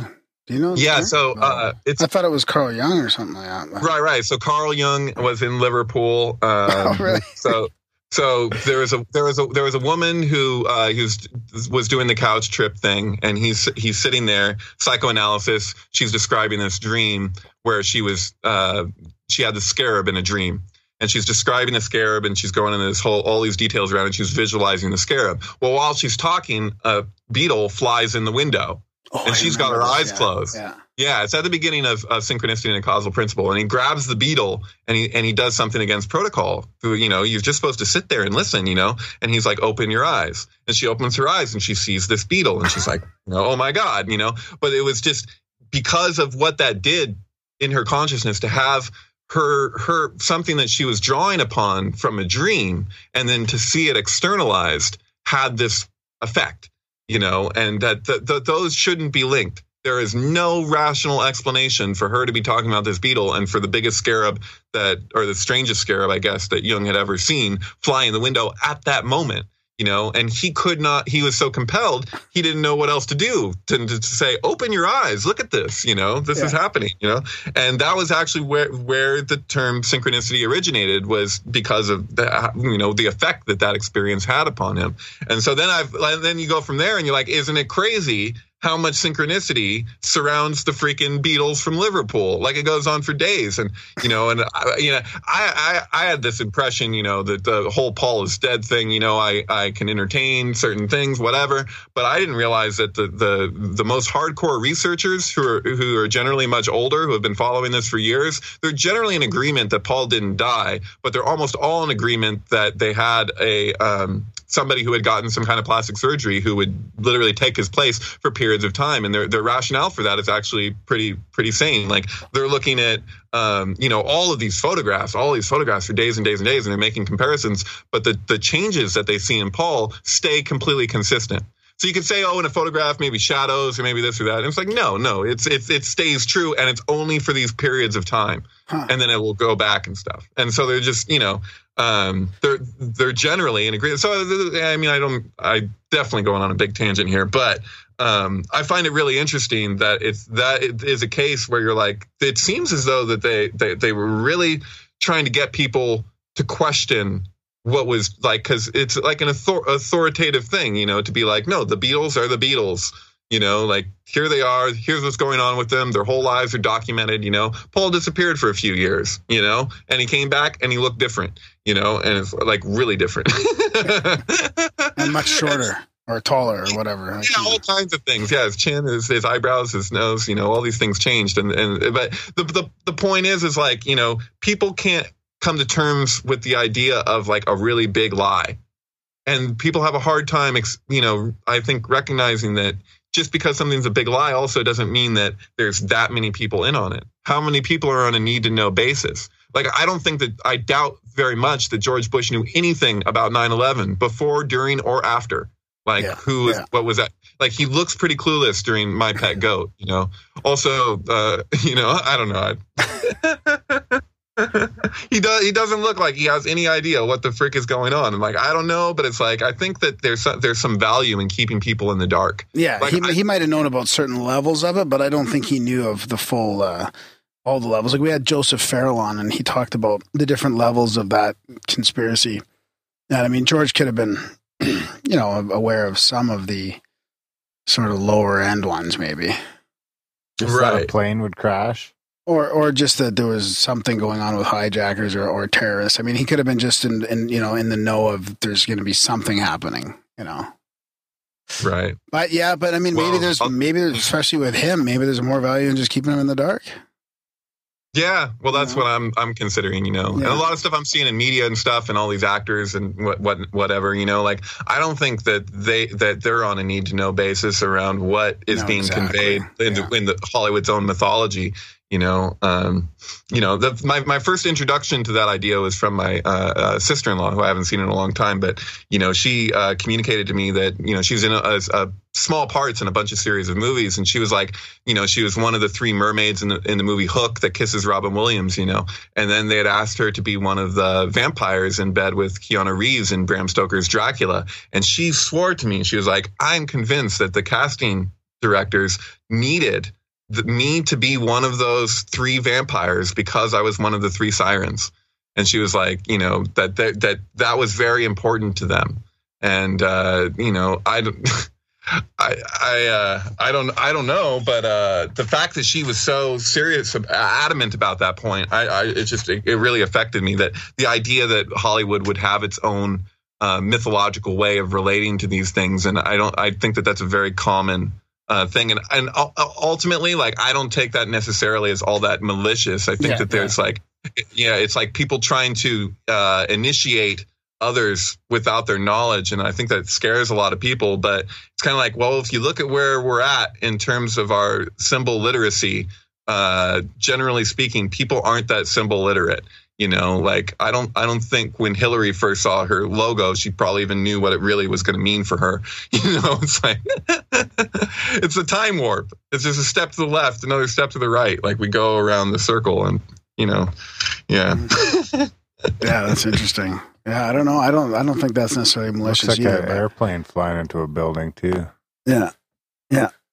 Oh, yeah. Exactly. Well, that's my. That's what I'm saying. Is like the symbol, the symbolism of that. It's like, and also that you're going, you're going from the left to, to the right, not just in a political sense, but in a kabbalistic sense. That's very significant because you, you're you're gonna use you're going coming from a place of severity to attack the mercy, not realizing that the mercy is the foundation of the severity. Like I keep saying, but that's Wow. that's what I see when I see that, and that's what 9/11 communicates. You know, is that you know, and like this is my thing uh, you know, this is one place where I, I would actually say, okay, well, this is my belief is that you know, none, no sacrifices for naught. Like I don't feel that that those people's lives was for was for nothing, and like I I think it's absolutely, I'm be, obviously beyond horrible the things that we're doing and the things that are going on and whatever, but like you know, these the fact is these things are happening and have happened, you know, and every false flag event you know, if people are actually harmed in that, that like in time, because of the nature of uh, not just uh, communications but technology, like we're dropping the um, the uh, the veil from like what stands between us and what's actually happening. Like that's all contributing to that. Like when you go over that video of that that plane and the wing goes behind the building that it should be in front of during 9/11, like you can see what they did. Like there's so many people at the time that were like that was a military aircraft. That was a bl- black plane with no windows. All these people say that. So many people who witnessed it say that. And yet that's not what you see in the footage. And but the but they used a different formatting than we use today for the layering. And so you can even see the line between the building and the plane. Like they in real time inserted a fake plane over what was right in front of you. And like we all watched that on the news, but it wasn't what was actually going on. But like in time, the tech like that worked then when people were watching it live. But when you're going over it and over it, just like the Zapruder film, we can see it's been edited. The car slowed down dramatically, yet we see it going the same speed. But now with what we have, what our capabilities at this point to go back over that old footage, like we can see what they did, you know, how it was doctored. And so the same thing goes for 9/11. Same thing goes for a lot of these things. It's just like we can see um, you just give it some time. I mean, at this point, it's over 70% of the population, if I mean, probably beyond that, but this is like, you know, uh, probably 10 years ago, doesn't believe the official story of the JFK assassination. yeah. Now, how, how many people don't have, believe the official story of 9 11? 9 11 was impossible. It can't happen. It doesn't follow any rule of any standard demolition, and it sure as hell doesn't follow any rule of the official story. We look at we're looking at buildings disintegrating, like fast. You know, there was 14 survivors in the second story of Tower Two. You know, they describe light coming in from above. A Yeah. couple of them, Yeah. and it's like that can't happen. There was a row of cars that was completely burnt to a crisp right in front of the towers, uh, right next to, directly next to a row of trees that are completely unsinged. Yeah. And yet there's all this That- paperwork and dust floating around, but no metal, no steel, Right. and no concrete. Yeah, well, it's a bit it's of like down concrete left, ground- but down really, ground zero, just like that. Like there's photographs on ground zero of that day, and you can see buildings across the thing, it, and you can see like street level things. Yeah, yeah. It's impossible. And yet it happened. And so, and people are all assuming that they know what, you know, they, they think they know what the technology is. And it's like, no, we've seen in Gaza, we've seen in uh, Iraq, a lot of technology being used that isn't easily explained. And it's, and I think what's the, the positive side about this, if there, if there is one, is that whatever technology that is could be used for other means. It Yeah. doesn't have to be Yeah. used for destructive means. What are they? What is what? What capability do we actually have? You know, that, yeah, that could be turned around. Yeah, yeah.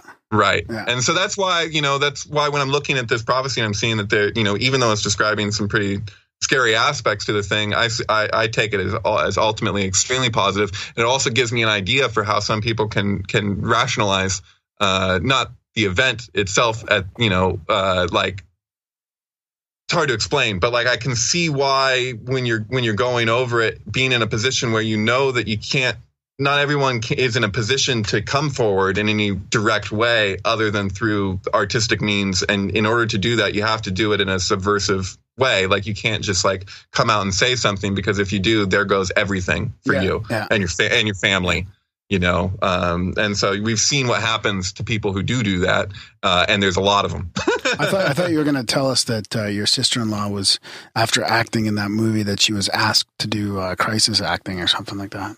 Oh no! Well, actually, if you want to know the story with her, she uh, she went to a screening of like a Jet Li movie at a certain point in her career, and uh, they were going through afterwards. They're asking everyone what they thought, and uh, everyone was like, "Green light, green light." You know, this was they were deciding on whether or not to release this thing. It was the first showing for this like group of execs and all of that, and they get to her and they're like, "What would you think?" And she was like, "I hated it. I don't know why we keep producing this crap." And uh, she, she thought she left this really bad impression. But the next day, she gets a phone call from Jack Nicholson's secretary. And uh, this, this woman says, Hey, you know, Jack was at the screening. He's really interested in you. He'd like to meet you. And she's like, Oh, really? She's really surprised. And so she goes out to Jack's mansion, like right after that.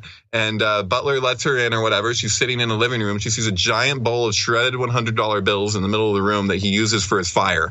And uh, she was in that room for a really long time before he finally came out. And when he did come out, he came out in a bathrobe and proceeded to do more coke off the table than she'd ever seen one man do.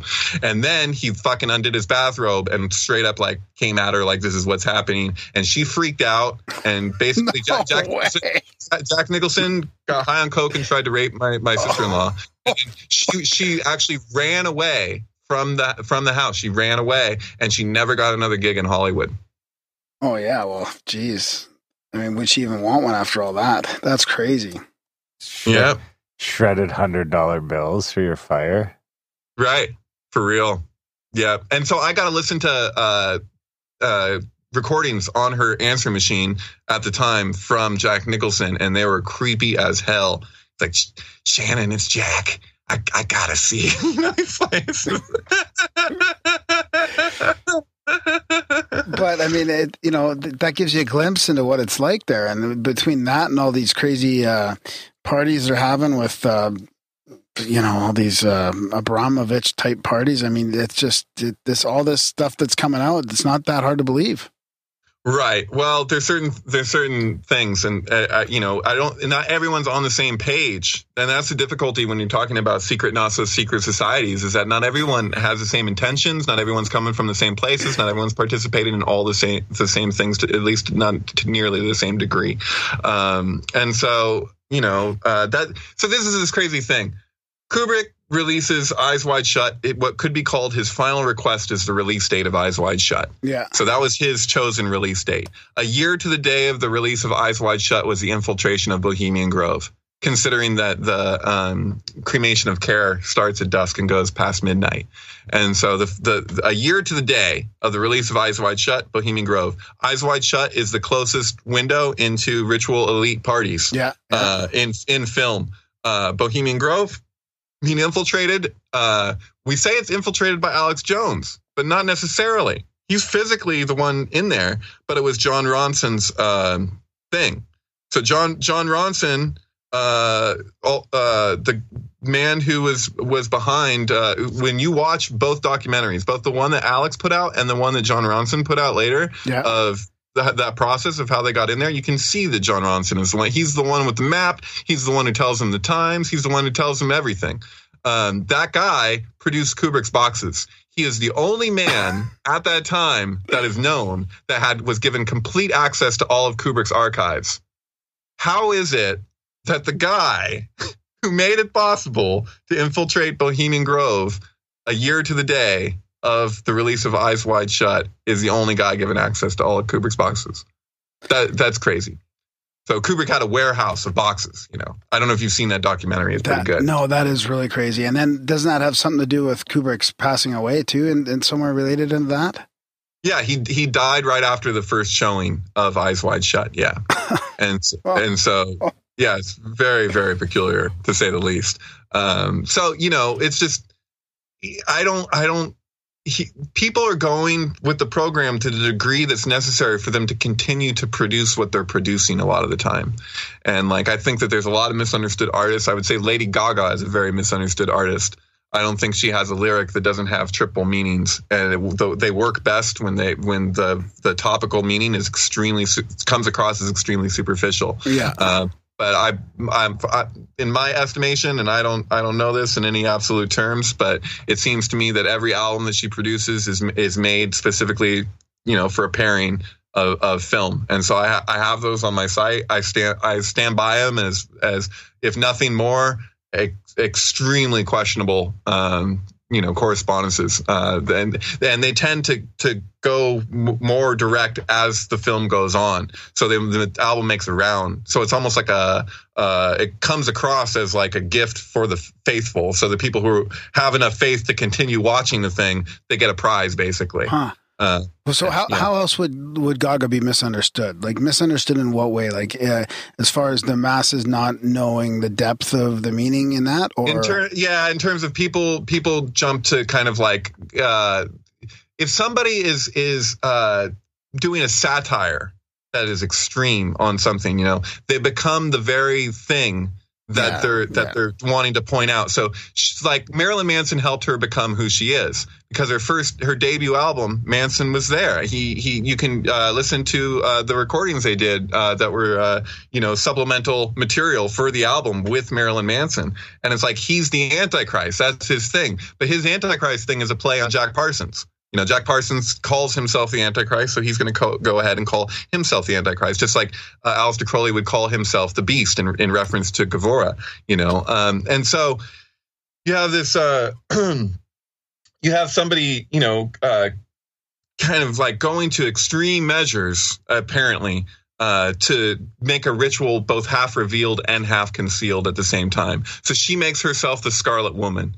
You know that that is her representation, but it's a, it's meant to be a mirror, and as far as I can tell, a mirror and a reflection of what those archetypes are are are conveying, and like what what we're seeing before us. So in, instead of you know pointing your finger and saying, "Oh, you know," you're like, "Well, I'll, I'll do a, a theatrical representational model of what it is that is actually going on." You know, uh, Mhm. at least in in in terms of archetypes, because you know you can only point at an archetype. You can never see an archetype. That was one of uh, Jung's biggest frustrations with his students. Is he had these students for years and they couldn't get past that idea because they're you know you're you're doing dream analysis and stuff but you, but the archetypes themselves are also subject to change they're malleable there's nothing fixed about them you can't contain them you know a symbol is something else a symbol is is obviously open to interpretation Yeah. uh, and is malleable but the archetype behind the thing is is another matter you know i mean it's it's it's beyond that it's it's beyond our ability to be like okay this is what this is and pin it down completely because it doesn't work that way because it's alive yeah, in his idea yeah, you know yeah. That's fascinating. Fuck. Crazy. so I see what you mean about the the Gaga and stuff. It's not just that she's uh, you know, performing for the Illuminati or as an Illuminati symbolism, but there's part of it is is she's waking people up to it as well, and she's also could it could be in satire. Yeah, that's my that's my feeling on it. Yeah, I'm not gonna yeah, like yeah, stand, yeah. here and be like, no, no, you know, def- you know, No, and that's not that's- all the examples either. That's just you know, right. Yeah. That's my extrapolation. Yeah. And so, yeah, it's, it's Metropolis. Uh, film Metropolis from 1926 was a uh, you know kabbalistic feat. It's like the the symbolism in Metropolis is is you know uh, is Zohar in a nutshell. Uh, pardon the pun. So um, it, it was uh, Radio Gaga was where the name came from, admittedly. So from her producer, right? Uh, she, uh, Radio Gaga was a Queen song. Yeah, And oh if you yeah, watch like the that. music video for Radio Gaga, it's all Metropolis symbolism. I mean, they're in Metropolis. They take Queen and put them there, you know. Um, and so that's uh, the whole idea of the replicant. So you have the high priestess of the slaves being, you know, the the um, the, their actual the people's actual religion, and that how the religion gets hijacked is the point, and how it gets it, it's the t- uh, type of manipulation of the masses. And so this is this is what we've seen over and over again. There's all the evidence for it. You know, uh, 2,000 years ago, um, you know, you have uh, gospel Christianity is being pushed by the Roman uh, royalty. You know, the Flavian court are the first people pushing for gospel Christianity. Yet Christianity has every indication that this is actually, you know, it's grafted onto the messianic tree, but it's emerging from the lower classes of Judea. Now, if the gospel were actually, you know, of the people, why would it be written in Greek? And you can prove that it was originally written in Greek in all kinds of ways, and a lot of Christians are aware of that. It's funny because if you get into an argument with a with a scholarly Christian, you know, they'll try and tell you that the New Testament isn't the original manuscript of the Greek. Because if it's if it's the Greek, then it's not the people's religion. It's a it's another version, you know. And but they, that's I, I say there's like there's every indication of that. They, it's been proven pro, uh, probabilistically that there's no way um, that that was written by people who had no contact. Uh, Matthew, Mark, Luke, and John. You know, um, Yeah. so this is to, uh, that's one of Joseph Joseph Atwill's things. Though I don't agree with all of uh, Joseph Atwill's uh, extrapolations uh, that he presents often in a very authoritative way. Uh, I do think that the the main points of probability that he points out are um, hard to um, hard to argue with. Uh, they're just they're there. You know. Um, Can we so, can yeah. we uh can we speculate on your on your prophecy here? Like the tears of the soldiers, the prayers of the small children, and the young scholars. Like, are you what's what's the timeline you would if you were to speculate or even just throw some you know ideas out there? Like tears of the shol- soldiers being like the next uh, you know lead up to whatever conflict we're almost in right now, and the prayers of the small children maybe to do with Pizzagate or what do you? what are Right. Well, I don't know. I, I I can speculate all over the place with that. All I can tell you is that as far as the prophecy is concerned, it gives the exact date of 9/11 and it gives the exact date of the TSA. Beyond that, it just it like the the commentary and of this whole thing. It goes into this whole like oh man, it doesn't know and it doesn't claim to know. It's just playing around with the dates for days, and it's like I you know like you can see it's like this total exploration of like trying to figure out how to de- determine what what follows. And even you know like um yeah it, it it it's not as specific when it comes to that. Yeah, yeah. uh it just it just it, it acknowledges a lag. It acknowledges this interval after the, the this event that happens in this the city of power with the destruction of the towers. I mean, and a even- and a third Yeah, no, even just a, a on the surface, it, it's interesting enough. I mean, just to those three sentences have meaning to me. I mean, uh, into what's going on right now. Yeah, totally. Um, yeah, I don't, I don't know, man. I don't know what's gonna happen, man. I just want to get my kicks in before the whole shithouse goes up. No, not really. Is there any Uh, more dates coming up, or like 9/11's it? Well, the thing with 9/11 is that the the point is okay. So Tisha B'av is uh, the the ninth day of Av. So it's the ninth day of the eleventh month in the Hebrew calendar, and so it's communicating that the Qliphotic version, because it works as a mirror, is going to be a re- literally a reflection of Tisha B'av, and Tisha B'av is cyclical. And not only that, but it's it's not just like it's not one event it's expressing that the fall of the empire will repeatedly communicate the same fundamental dynamics. And so that's why the two towers it's it's it's communicating that we externalize the the dynamics of consciousness in form uh, and are compelled to do it in this way. And so you know we go through a cycle of Tisha B'av. And so you know uh, like it's not it's not saying that this is going to be it doesn't give the date of Tisha B'Av as it's been in the Hebrew calendar. It gives what is apparently a random date. And this is what is so trippy about it is because it's only 9/11 in our calendar, the day that it gives. Oh, right. yeah. Even though 11/9 is what it is in their calendar in the past. And so this is why it's like it it kind of gets irrefutable because if you're following it through, I mean, I mean it really is when you're just looking at the dates, but um, yeah, it's like the, the that's all. And it has this whole thing about a, about a star. Um, it seems to be describing something going on with Sirius that the whole world witnesses this phenomenon happening with this star. And I don't know, it could be allegory. I'm not entirely sure, although it doesn't seem to be pointed allegory because it's usually like when it's talking about allegory, it actually stresses that. So, you know, like there's ancient Kabbalistic text that describes, you know, God as an old man with a beard.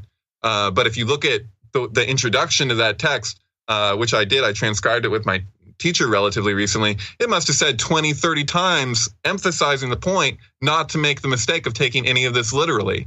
Like we're about to go into this whole description of the strands of the beard and what they communicate and all this stuff, but it's like metaphor, metaphor, metaphor. Like get that straight. Mm. And so it's just so funny that like what people do with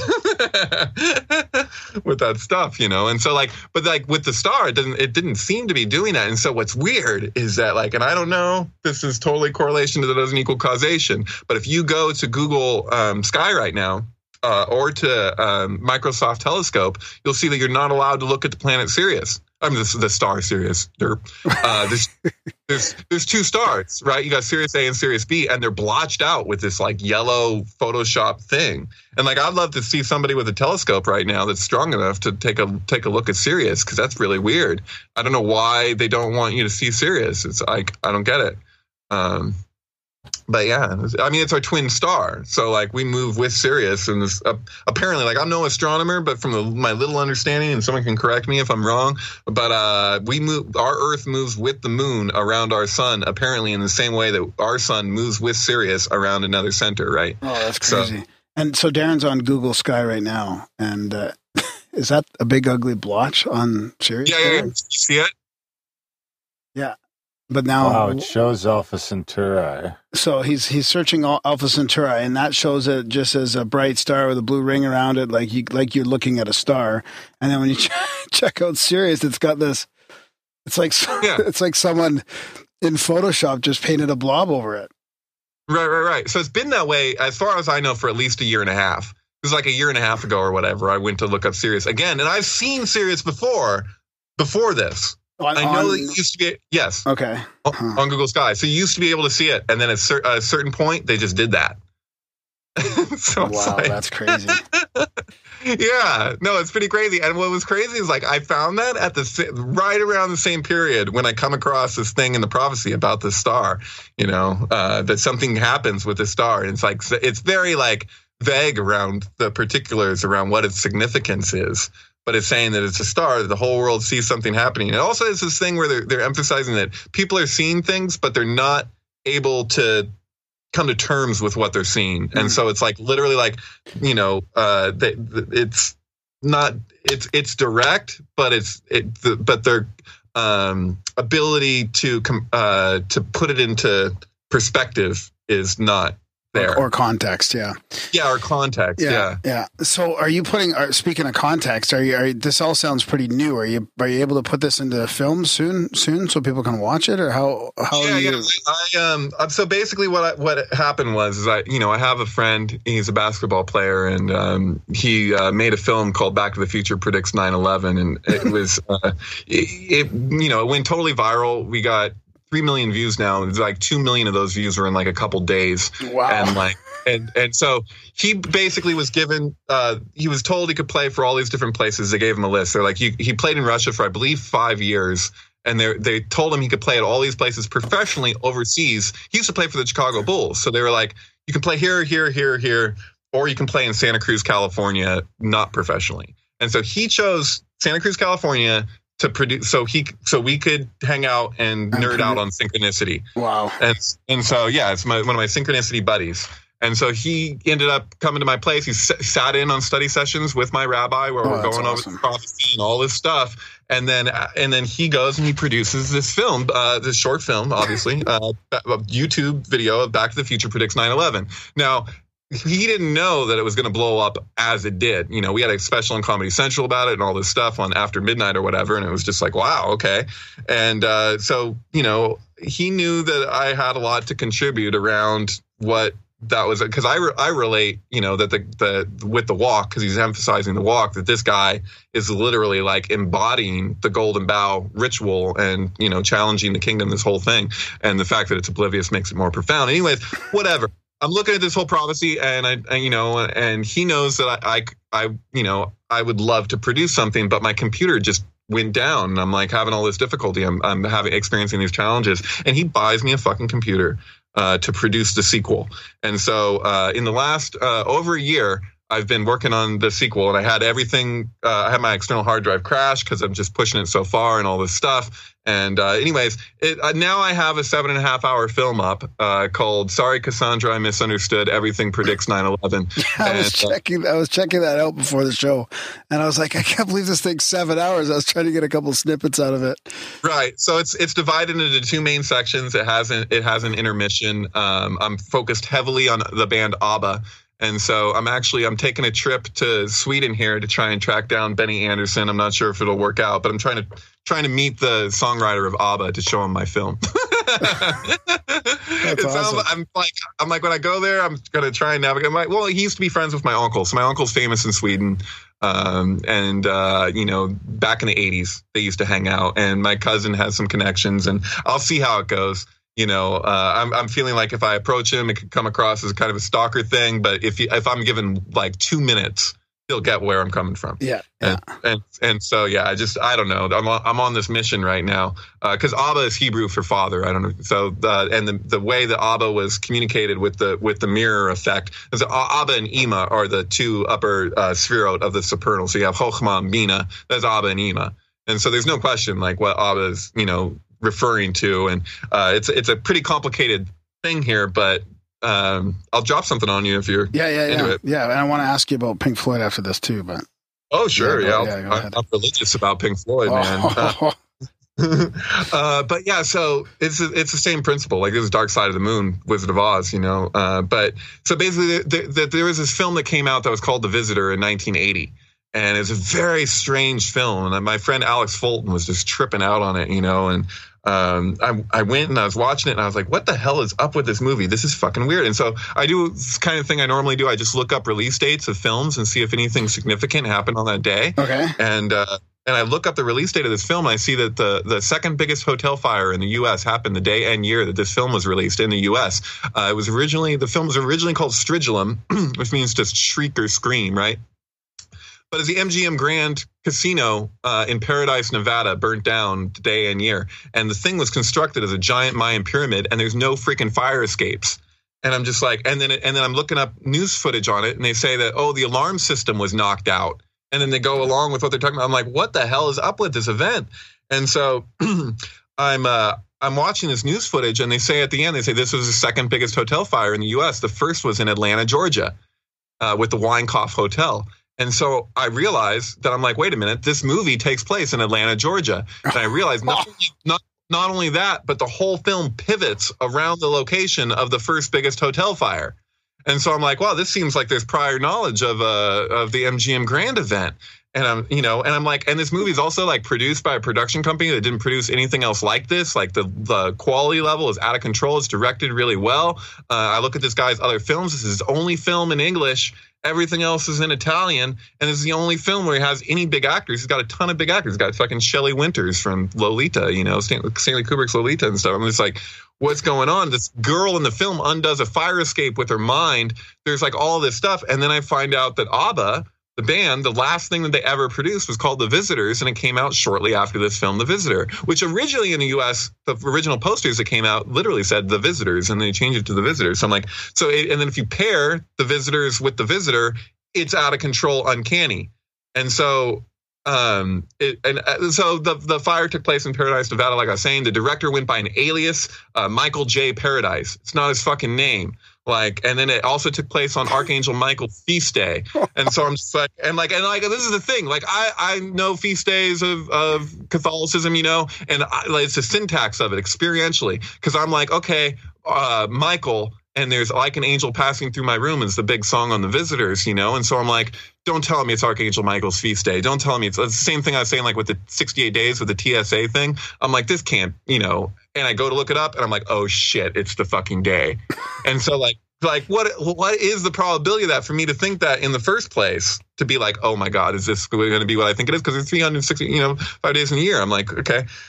And so yeah so but then i realized that i'm like oh, okay abba produced these other six songs um, in the years that followed uh, that they added to the album the visitors and so the six songs includes uh, Cassandra, and Cassandra in Greek legend, you know, had the ability to see into the future, but as a punishment from Apollo uh, for her not accepting his uh, advances sexually, he ends up making it a curse where no one will ever believe her predictions, and that no amount of her being able to see the future can stop it from happening. And so she sees the fall of Troy, and so this is what Abba's singing about in these extra songs, and like this is all like after the fact. Like I'm looking at this in terms of prophecy, and then I find out that one of the songs that they added is about someone's ability to prophesize. And then um, I took uh, the film Artificial Intelligence. Uh, which was, you know, Stanley Kubrick's last project that was executed by Steven Spielberg, right? That came out a few months before 9/11 and shows the two towers in New York with the water. I don't know if you've seen artificial intelligence, but there's this whole predictive thing with That's 9/11 one in there. the kid, right? The robot Yeah. kid. Right. And so um, I basically I took the six songs and I I took the end of those songs and aligned it to the end of the film Artificial Intelligence and I looped it backwards as it would to show me where it would begin. And uh, I realized that it, it actually it's hard to explain. You have to see it in my film. Uh, Sorry, Cassandra, but the two actually meet in a way that the, like the probability would have to be in the millions. I don't know how the fuck. And like I never tried these things with anything else. like the song ends and the next song begins and you can cut into the other film before the other like cuz it's uh I do I and I did it with a four square um means so I t- I took the rounds that those six songs would make on their own and I divided the film into four squares to demonstrate so that you're looking at where it would land on its own all at once. And so I attached that into the visitor and it just it it's all to the second. And so like you know, Attach it to the visitor or, or to artificial intelligence? Okay.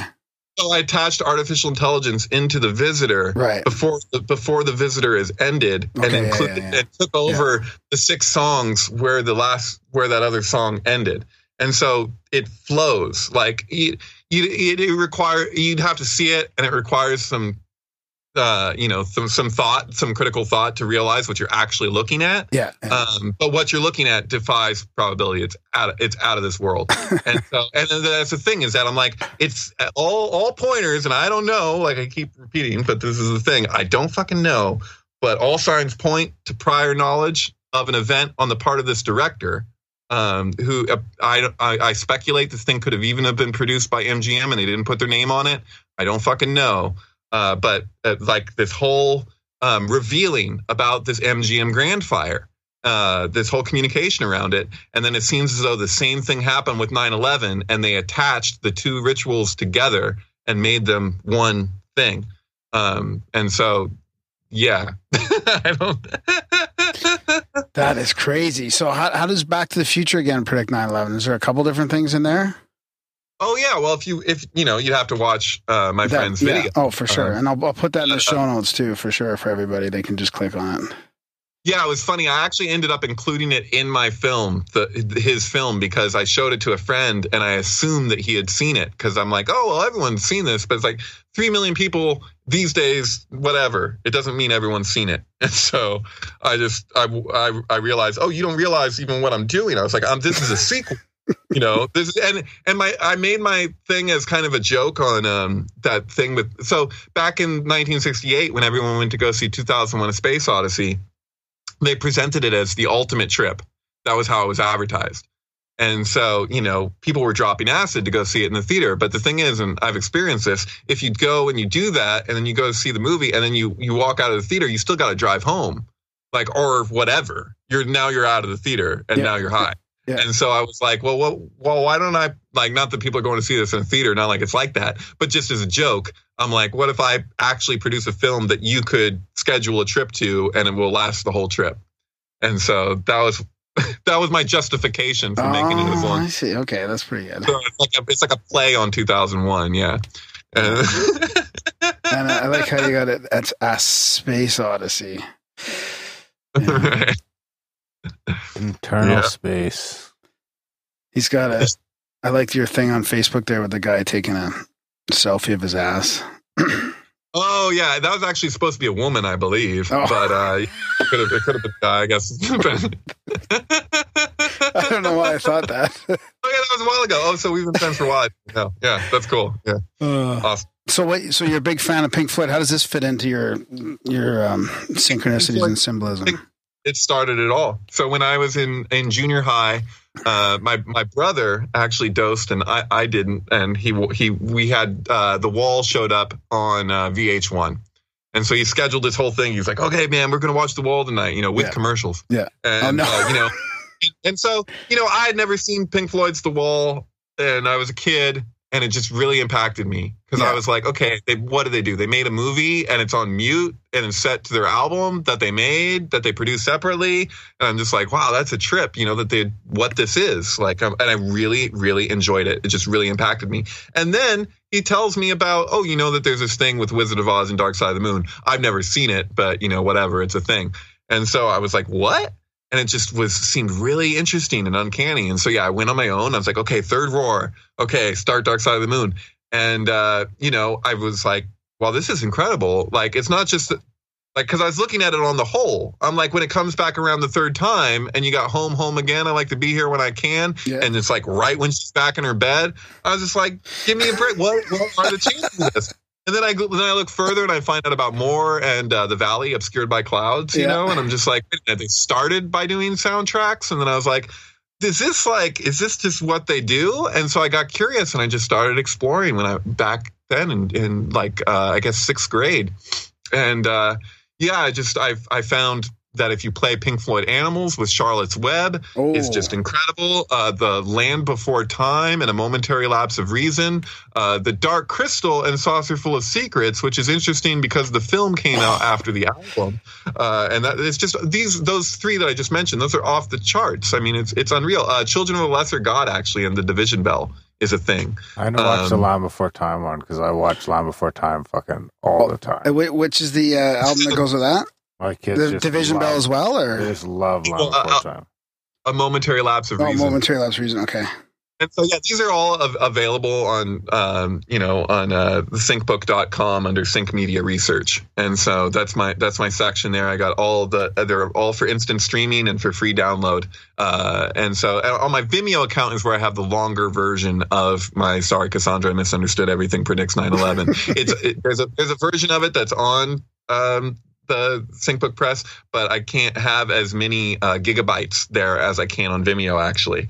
Um, and that's uh, Apophenia Productions on Vimeo is where that's at. But and I, I put it there as mature content because I didn't want to give them any reason. I mean, I'm already you know afraid with copyright stuff. I'm like, I put a year into this thing. I don't want anyone to have any excuse to take it down. Yeah, YouTube yeah. certainly won't accept. I mean, they just there's no question it was down in five minutes.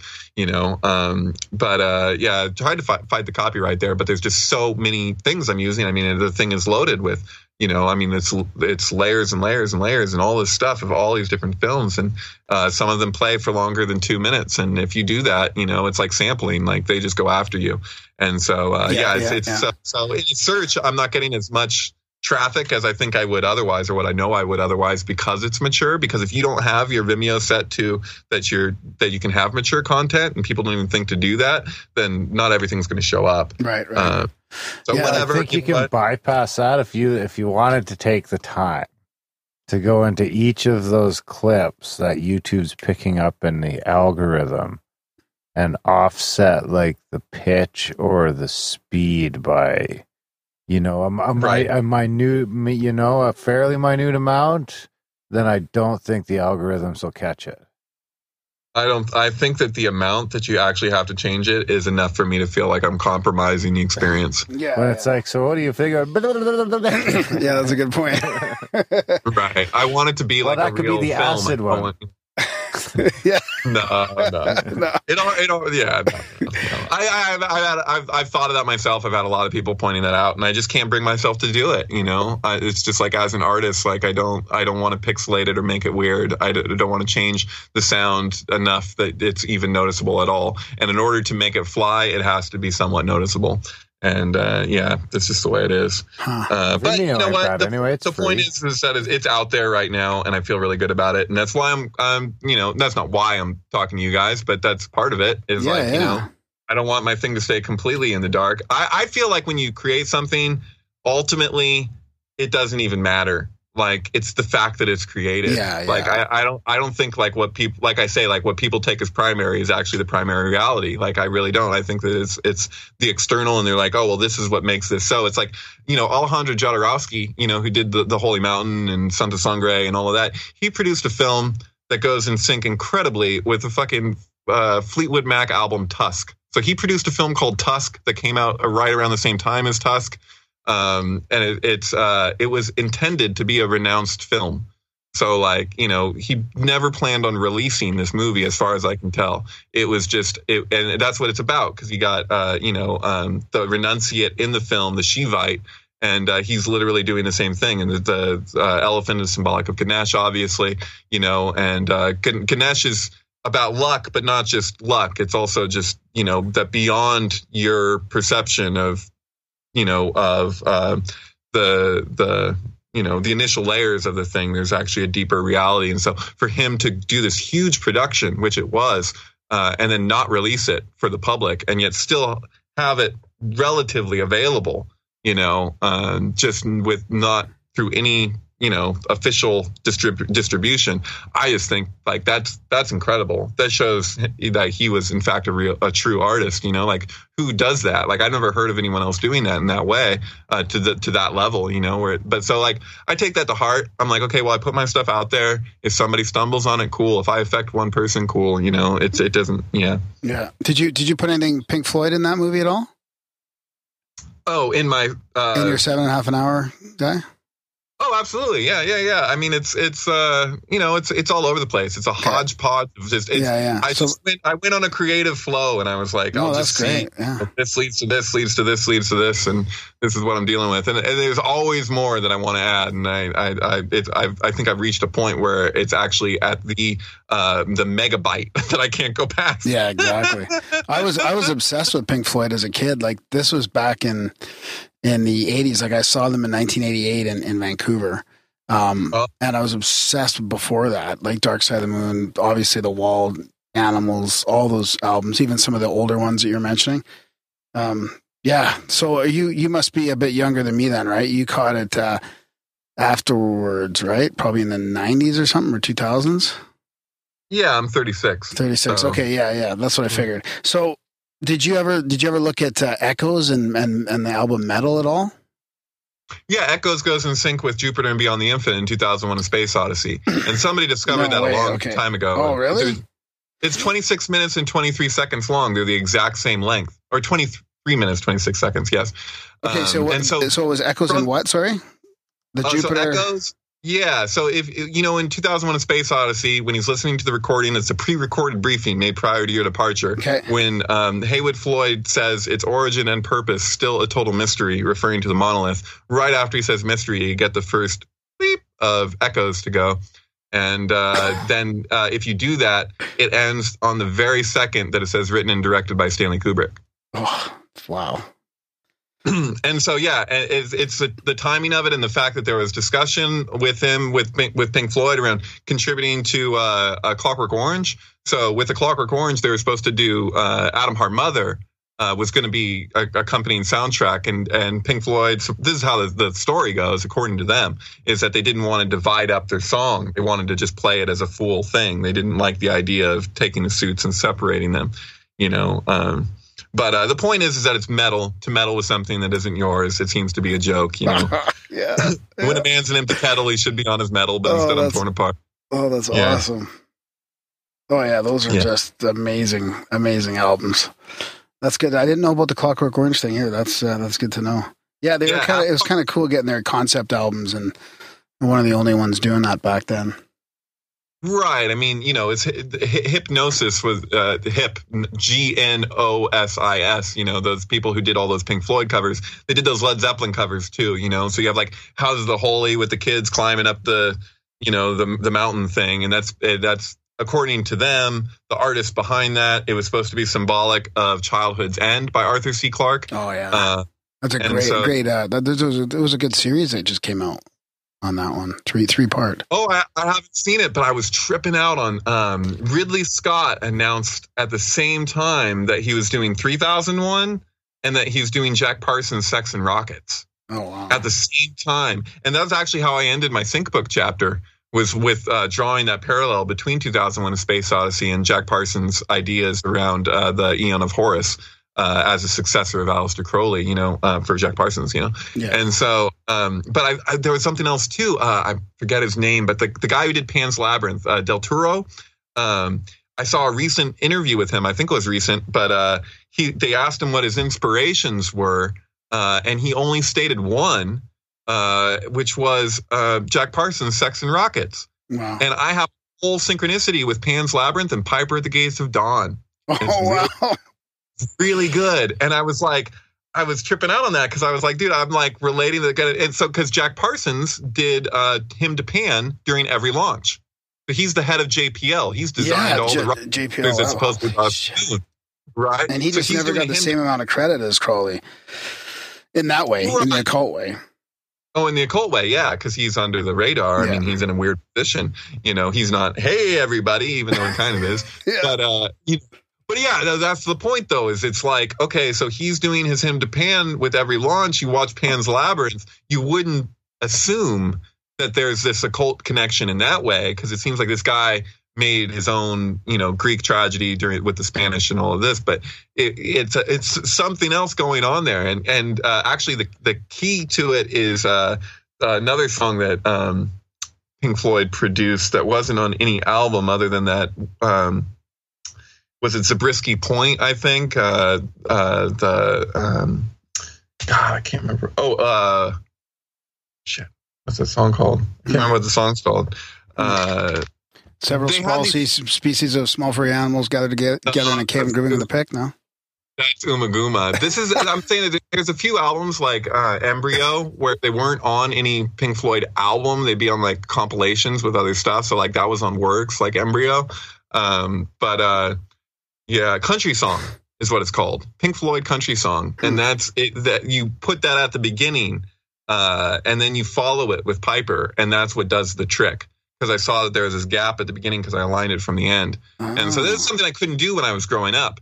So when I was yeah. growing up, I'd often be using the LPs, and if it felt like it was off, I would fuck with the pitch, you know, and like you know, and with VHS, you know, and now I got like Pinnacle, I can just like jump around and see, oh, what happens if I change this or change this or do this, you know, and I don't change much in terms of like the the bars are the bars. I'll just you know move the whole thing over, you know, and see what happens there. Uh, that's kind of the, just to stress that, like with all of these, like you know, a, a number of them will blow people's minds because it seems as though it's like how you can recreate the experiment. Otherwise, it wouldn't be an experiment. I'm actually trying to apply the scientific method yeah, because I want people to be able to be like, how did how did that happen? Well, let's see what happens if I do it on my own and just watch the same thing happen. You know? Yeah. Have you, I just I got an email not too long ago from a guy uh, who writes for uh, Disinfo. Salvatore Ricci is his name, and I don't know if you've heard of him before, but he's he's uh, from the Jack Parsons fan club, Antichrist Megastar, and he writes some pretty Uh. interesting blogs about uh, Jack Parsons. Oh wow! Well, Yeah. you know, uh, Marilyn Manson's "Antichrist Superstar" and "Jesus Christ Superstar" are a perfect match. And the key is to start the album the moment that the door of the 666 bus opens at the beginning. If, you, if you look at the license plate in Jesus Christ Superstar, that bus at the beginning that says 666 is a thing. Oh, and so, yeah. But uh, yeah, yeah, that's that was uh, an early one I found, and that's actually one of the ones when I was on Vimeo before I got my whole account shut down. Uh, I had 42 videos that you know I essentially lost, you know, because my computer fried right before that. I was just like, sometimes I'm just dealing with the worst possible scenarios, you know, if I'm trying to do, and you know. Uh, but anyways, yeah, uh, was Antichrist Superstar, Jesus Christ Superstar was totally going viral. And uh, it was really exciting, and then it, it all just dropped away, and I was like, "Oh." Uh, J- Darren, have you ever seen Jesus Christ Superstar? No. Oh, no. it's it's really it's quite it's really good actually. It's Is quite it? interesting. Yeah, When did it come out? Is it old? No? yeah, it's like the seventies probably. Oh, eh? is it? yep, yep. Yeah. Yeah, it's really Maybe I've it's seen a, it's it. a musical, but it's it's crazy. Yeah, Like Grease? it's crazy. It's just it's we it's crazy.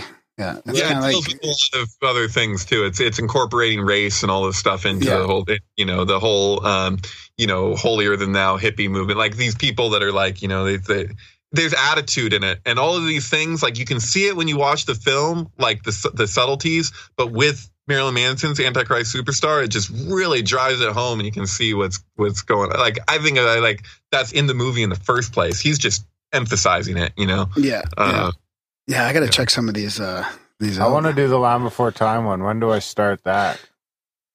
at the beginning. Well, you can. You, yeah, you start it just for when uh, Universal fades out. But what I'm telling you guys, I got all these videos available for instant streaming um, on on the website, and so that oh one's right, there. you've already done all this. Oh yeah, that's right. Fuck, Okay, that's perfect. brilliant. So I'm telling you guys. you know, I've been telling you for two hours. I've been, I've, I've, I've put, you know, I don't, the amount of hours that I've put into album film pairings. I Oh. mean, it's my, it's been my life. Oh, I like this it. is what I dedicated my life to. This and transcribing ancient text. You know, it's like, Oh, that's great. yeah, I've got all these show notes, and all I got to do is just put one link in there to your to your uh, channel. That's great.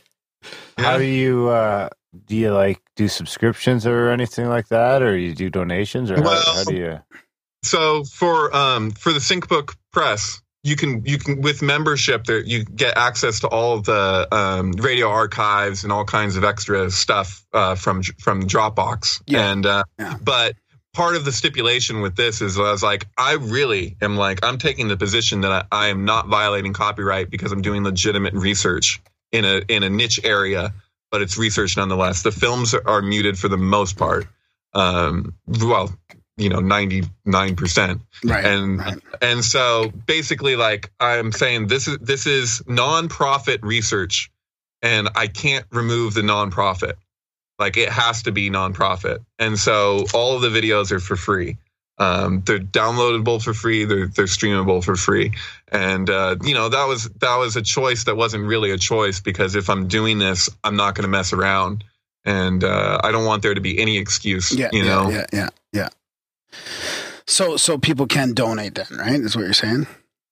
Yeah, people can donate and they can they can also get memberships with uh, the syncbook.com, which Yeah. I'll say is it's actually pr- pretty freaking cool. There's a huge resource of, of archives of just awesome, you know, conversations much like this one. So, um, you know, yeah, with there all- some, yeah, there's some great podcasts within your platform, right? You guys have uh, the the always record ones, and then there's uh, synchronized episodes and 42 minutes, different little uh, different styles, right? Yep, yep, Yeah. totally. Yeah, and there's all kinds of other uh, reading material, like uh, uh, Alan's uh, Alan Green's Suicide Kings is in the Dropbox, so you can, you know, it's like it's it's an epic book that that has yet to be published.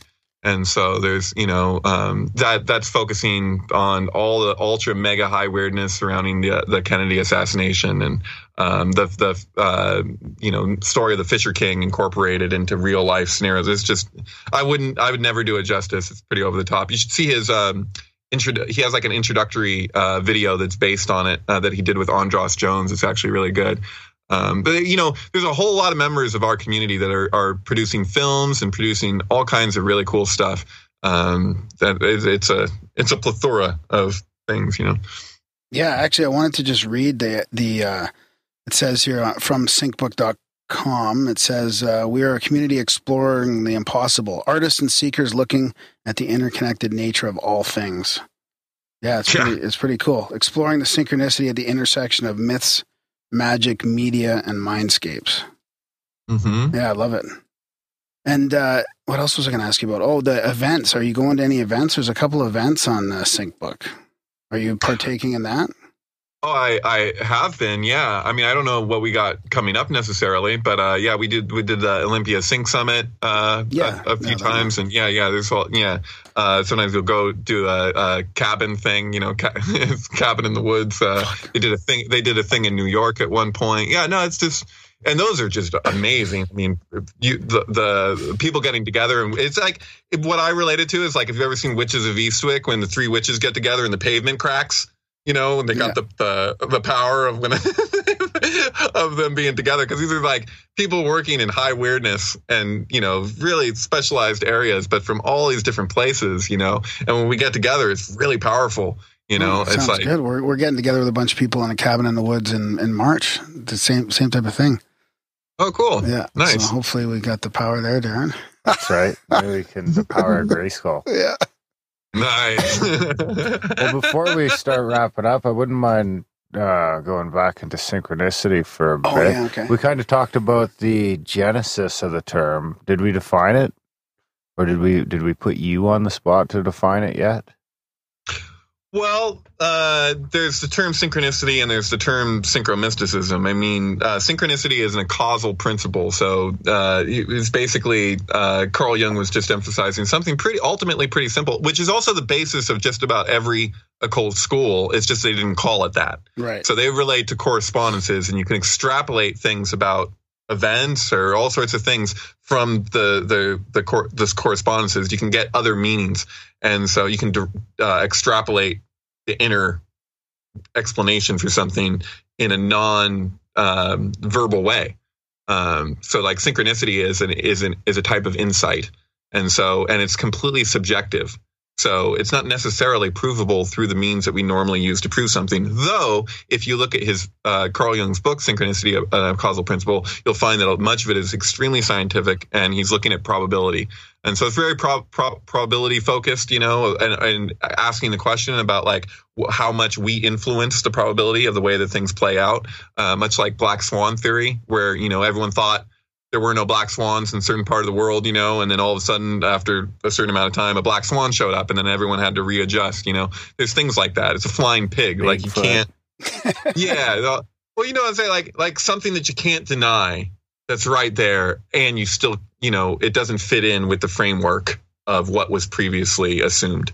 And so that's a big thing with synchronicity, you know. Um, but uh, synchromysticism is is defined differently from Jake Kotze says it's defined by certain others. Like he sees it as, you know, uh, meaning being found in what would be considered the mundane or the superficial. You know, where somebody would write something off, yet if you look deeper at it, you can see that there's more to it. Um, but like, you know, uh, synchromysticism is really just it's it's acknowledging um, connections uh, in uh, in media and culture and events and that may or may not be coming from secret societies in any given case or may or may not be coming from the dynamics of the vacuum of space and the cosmos or you know or it could be you know whatever it's just that is after the fact. So like that's not mandatory to the definition of oh we're looking at connections that are appearing because of this. We're just exploring connections and uh, staying open. Right. and so, you know, uh, I'm sure the way I speak at this point, because I've been doing this for so freaking long, and I'm so, I have, you know, I'm, I'm, I'm so immersed in it that it's like it's hard sometimes not to give the impression that I'm like, this is what this means, uh, because I'm still open to being shown something other, yeah. and uh, that does happen. Sometimes I'll have to reevaluate huge thought tunnels or paradigms that I've created for myself, and I'm well aware that that sometimes those need to break or adjust. You know, um, it's it's I'm I'm I feel like beliefs are okay, but they need to be malleable. Uh, you can't be so stuck to your position that you're not going to see something else when it shows up, which is a, a, a huge part of what I'm trying to do here. At least my, Yeah. what my intentions are with Yeah. what I'm trying to do. Yeah, man. And- well, that's good. It's great. I mean, we love these conversations, and it's good to chat about all your work as well. And I mean, as as you start uh, getting into this this uh, deconstruction of your Zohar as well, as if that's what it was that you were doing, we should get we should have you back on, and we'll discuss more of that. It's pretty interesting. Sure. Yeah. Yeah. Absolutely. Absolutely. Yeah. I mean, I'd like to give a link to. Um, it's weird to give a link to a Dropbox thing that's written in longhand. That's not very neat. Uh, when pe- I'll tell you what, if, if somebody wants to contact me and and ask me for it, I'm not into secrecy. I'm into the mysteries. Like I will happily share that with anybody who who would like to look at it. At some point here, I'd love to get it published. Yeah, uh, yeah. At some point here, I'd at least like to have it all typed out. I have portions of it typed out, and I can give those to people. Um, but uh, yeah, it's, it's such a it's a lot of writing, and so it's like. I'm not there yet, and I'm focusing on what I'm focusing on, you know. Um, but it it exists, and uh, it's it's it's pretty mind blowing. So yeah, Yeah, right on. Yeah, send me a link or something. I mean, that would be that would be good. Or something. Yeah, yeah. Well, or a copy of it or whatever, or you know, as he goes along. I mean, it's great to get people to look at this too. Absolutely. You never know. Yeah, and and uh, yeah, good luck with that. Thank you, sir. Thank you, sir. I can't wait to You try gotta- out some of your Pink Floyd videos. I'm super pumped. Oh, sure. now. Yeah. Nice. Yeah. Enjoy. Right on. yeah, yeah, I'm actually looking forward to that too at some point this weekend. Yeah. Do you Cool. prefer? Uh, sh- is it better if I eat some psychedelics? Uh, you can't go wrong, really. I mean, for Uh, me, I'm kind of like psychedelically oriented in the first place. You know, like I'm just like that. Like I was like that as a kid. You know, not to say I, I haven't done done that, my share of that in my existence. You know, but I'm just I'm I'm a high weirdness, you know, kind of guy. And so, uh, but yeah, no, hey, you know, doesn't it doesn't hurt. Not mandatory. Yeah, there's a seven and a half hour one waiting for you, Darren. Perfect. That's about the yeah. that would about give you just enough time. You time. don't to, even have to drive home. just enough time to like eat my mushrooms, enjoy my mushrooms, and like curl up on the couch and wait to fall asleep. And I'd probably just fall asleep as the end credits roll. through. Yeah, exactly. Or I'm like Nice. naked. Right on. myself. Well, thanks for coming on, David. Oh, thank you Yeah, guys. it's this is been- awesome. It's been a blast. Learned a ton. Cool. Cool. Yeah, well, thank yeah, you. this was Have a a- blast, an absolute blast. Big thanks Yeah. for coming on short notice too. Oh, you got it. Yeah. No Well, I think that actually, actually, the the invite was like six months old. Yeah.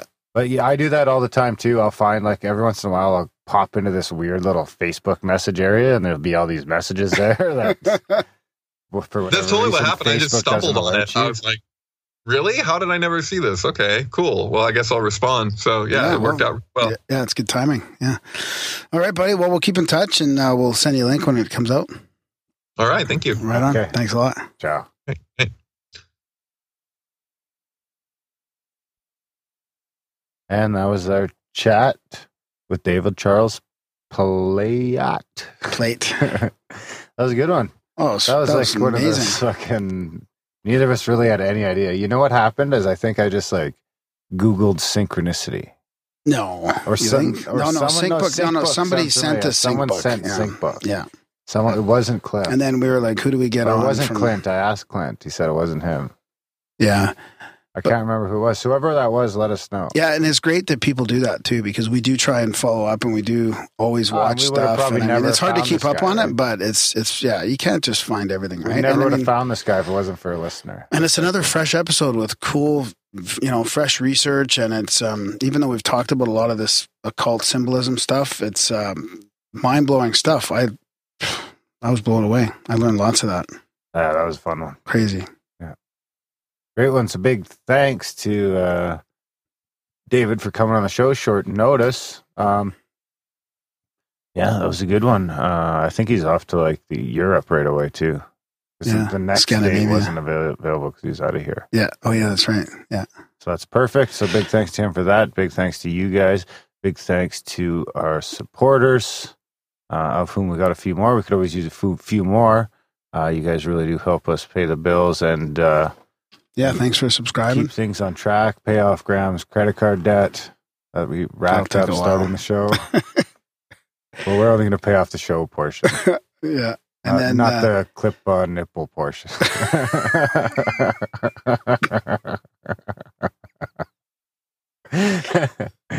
it's too bad nobody probably listens to the outro. yeah exactly it's a good thing yeah, you just keep those things to yourself that's right.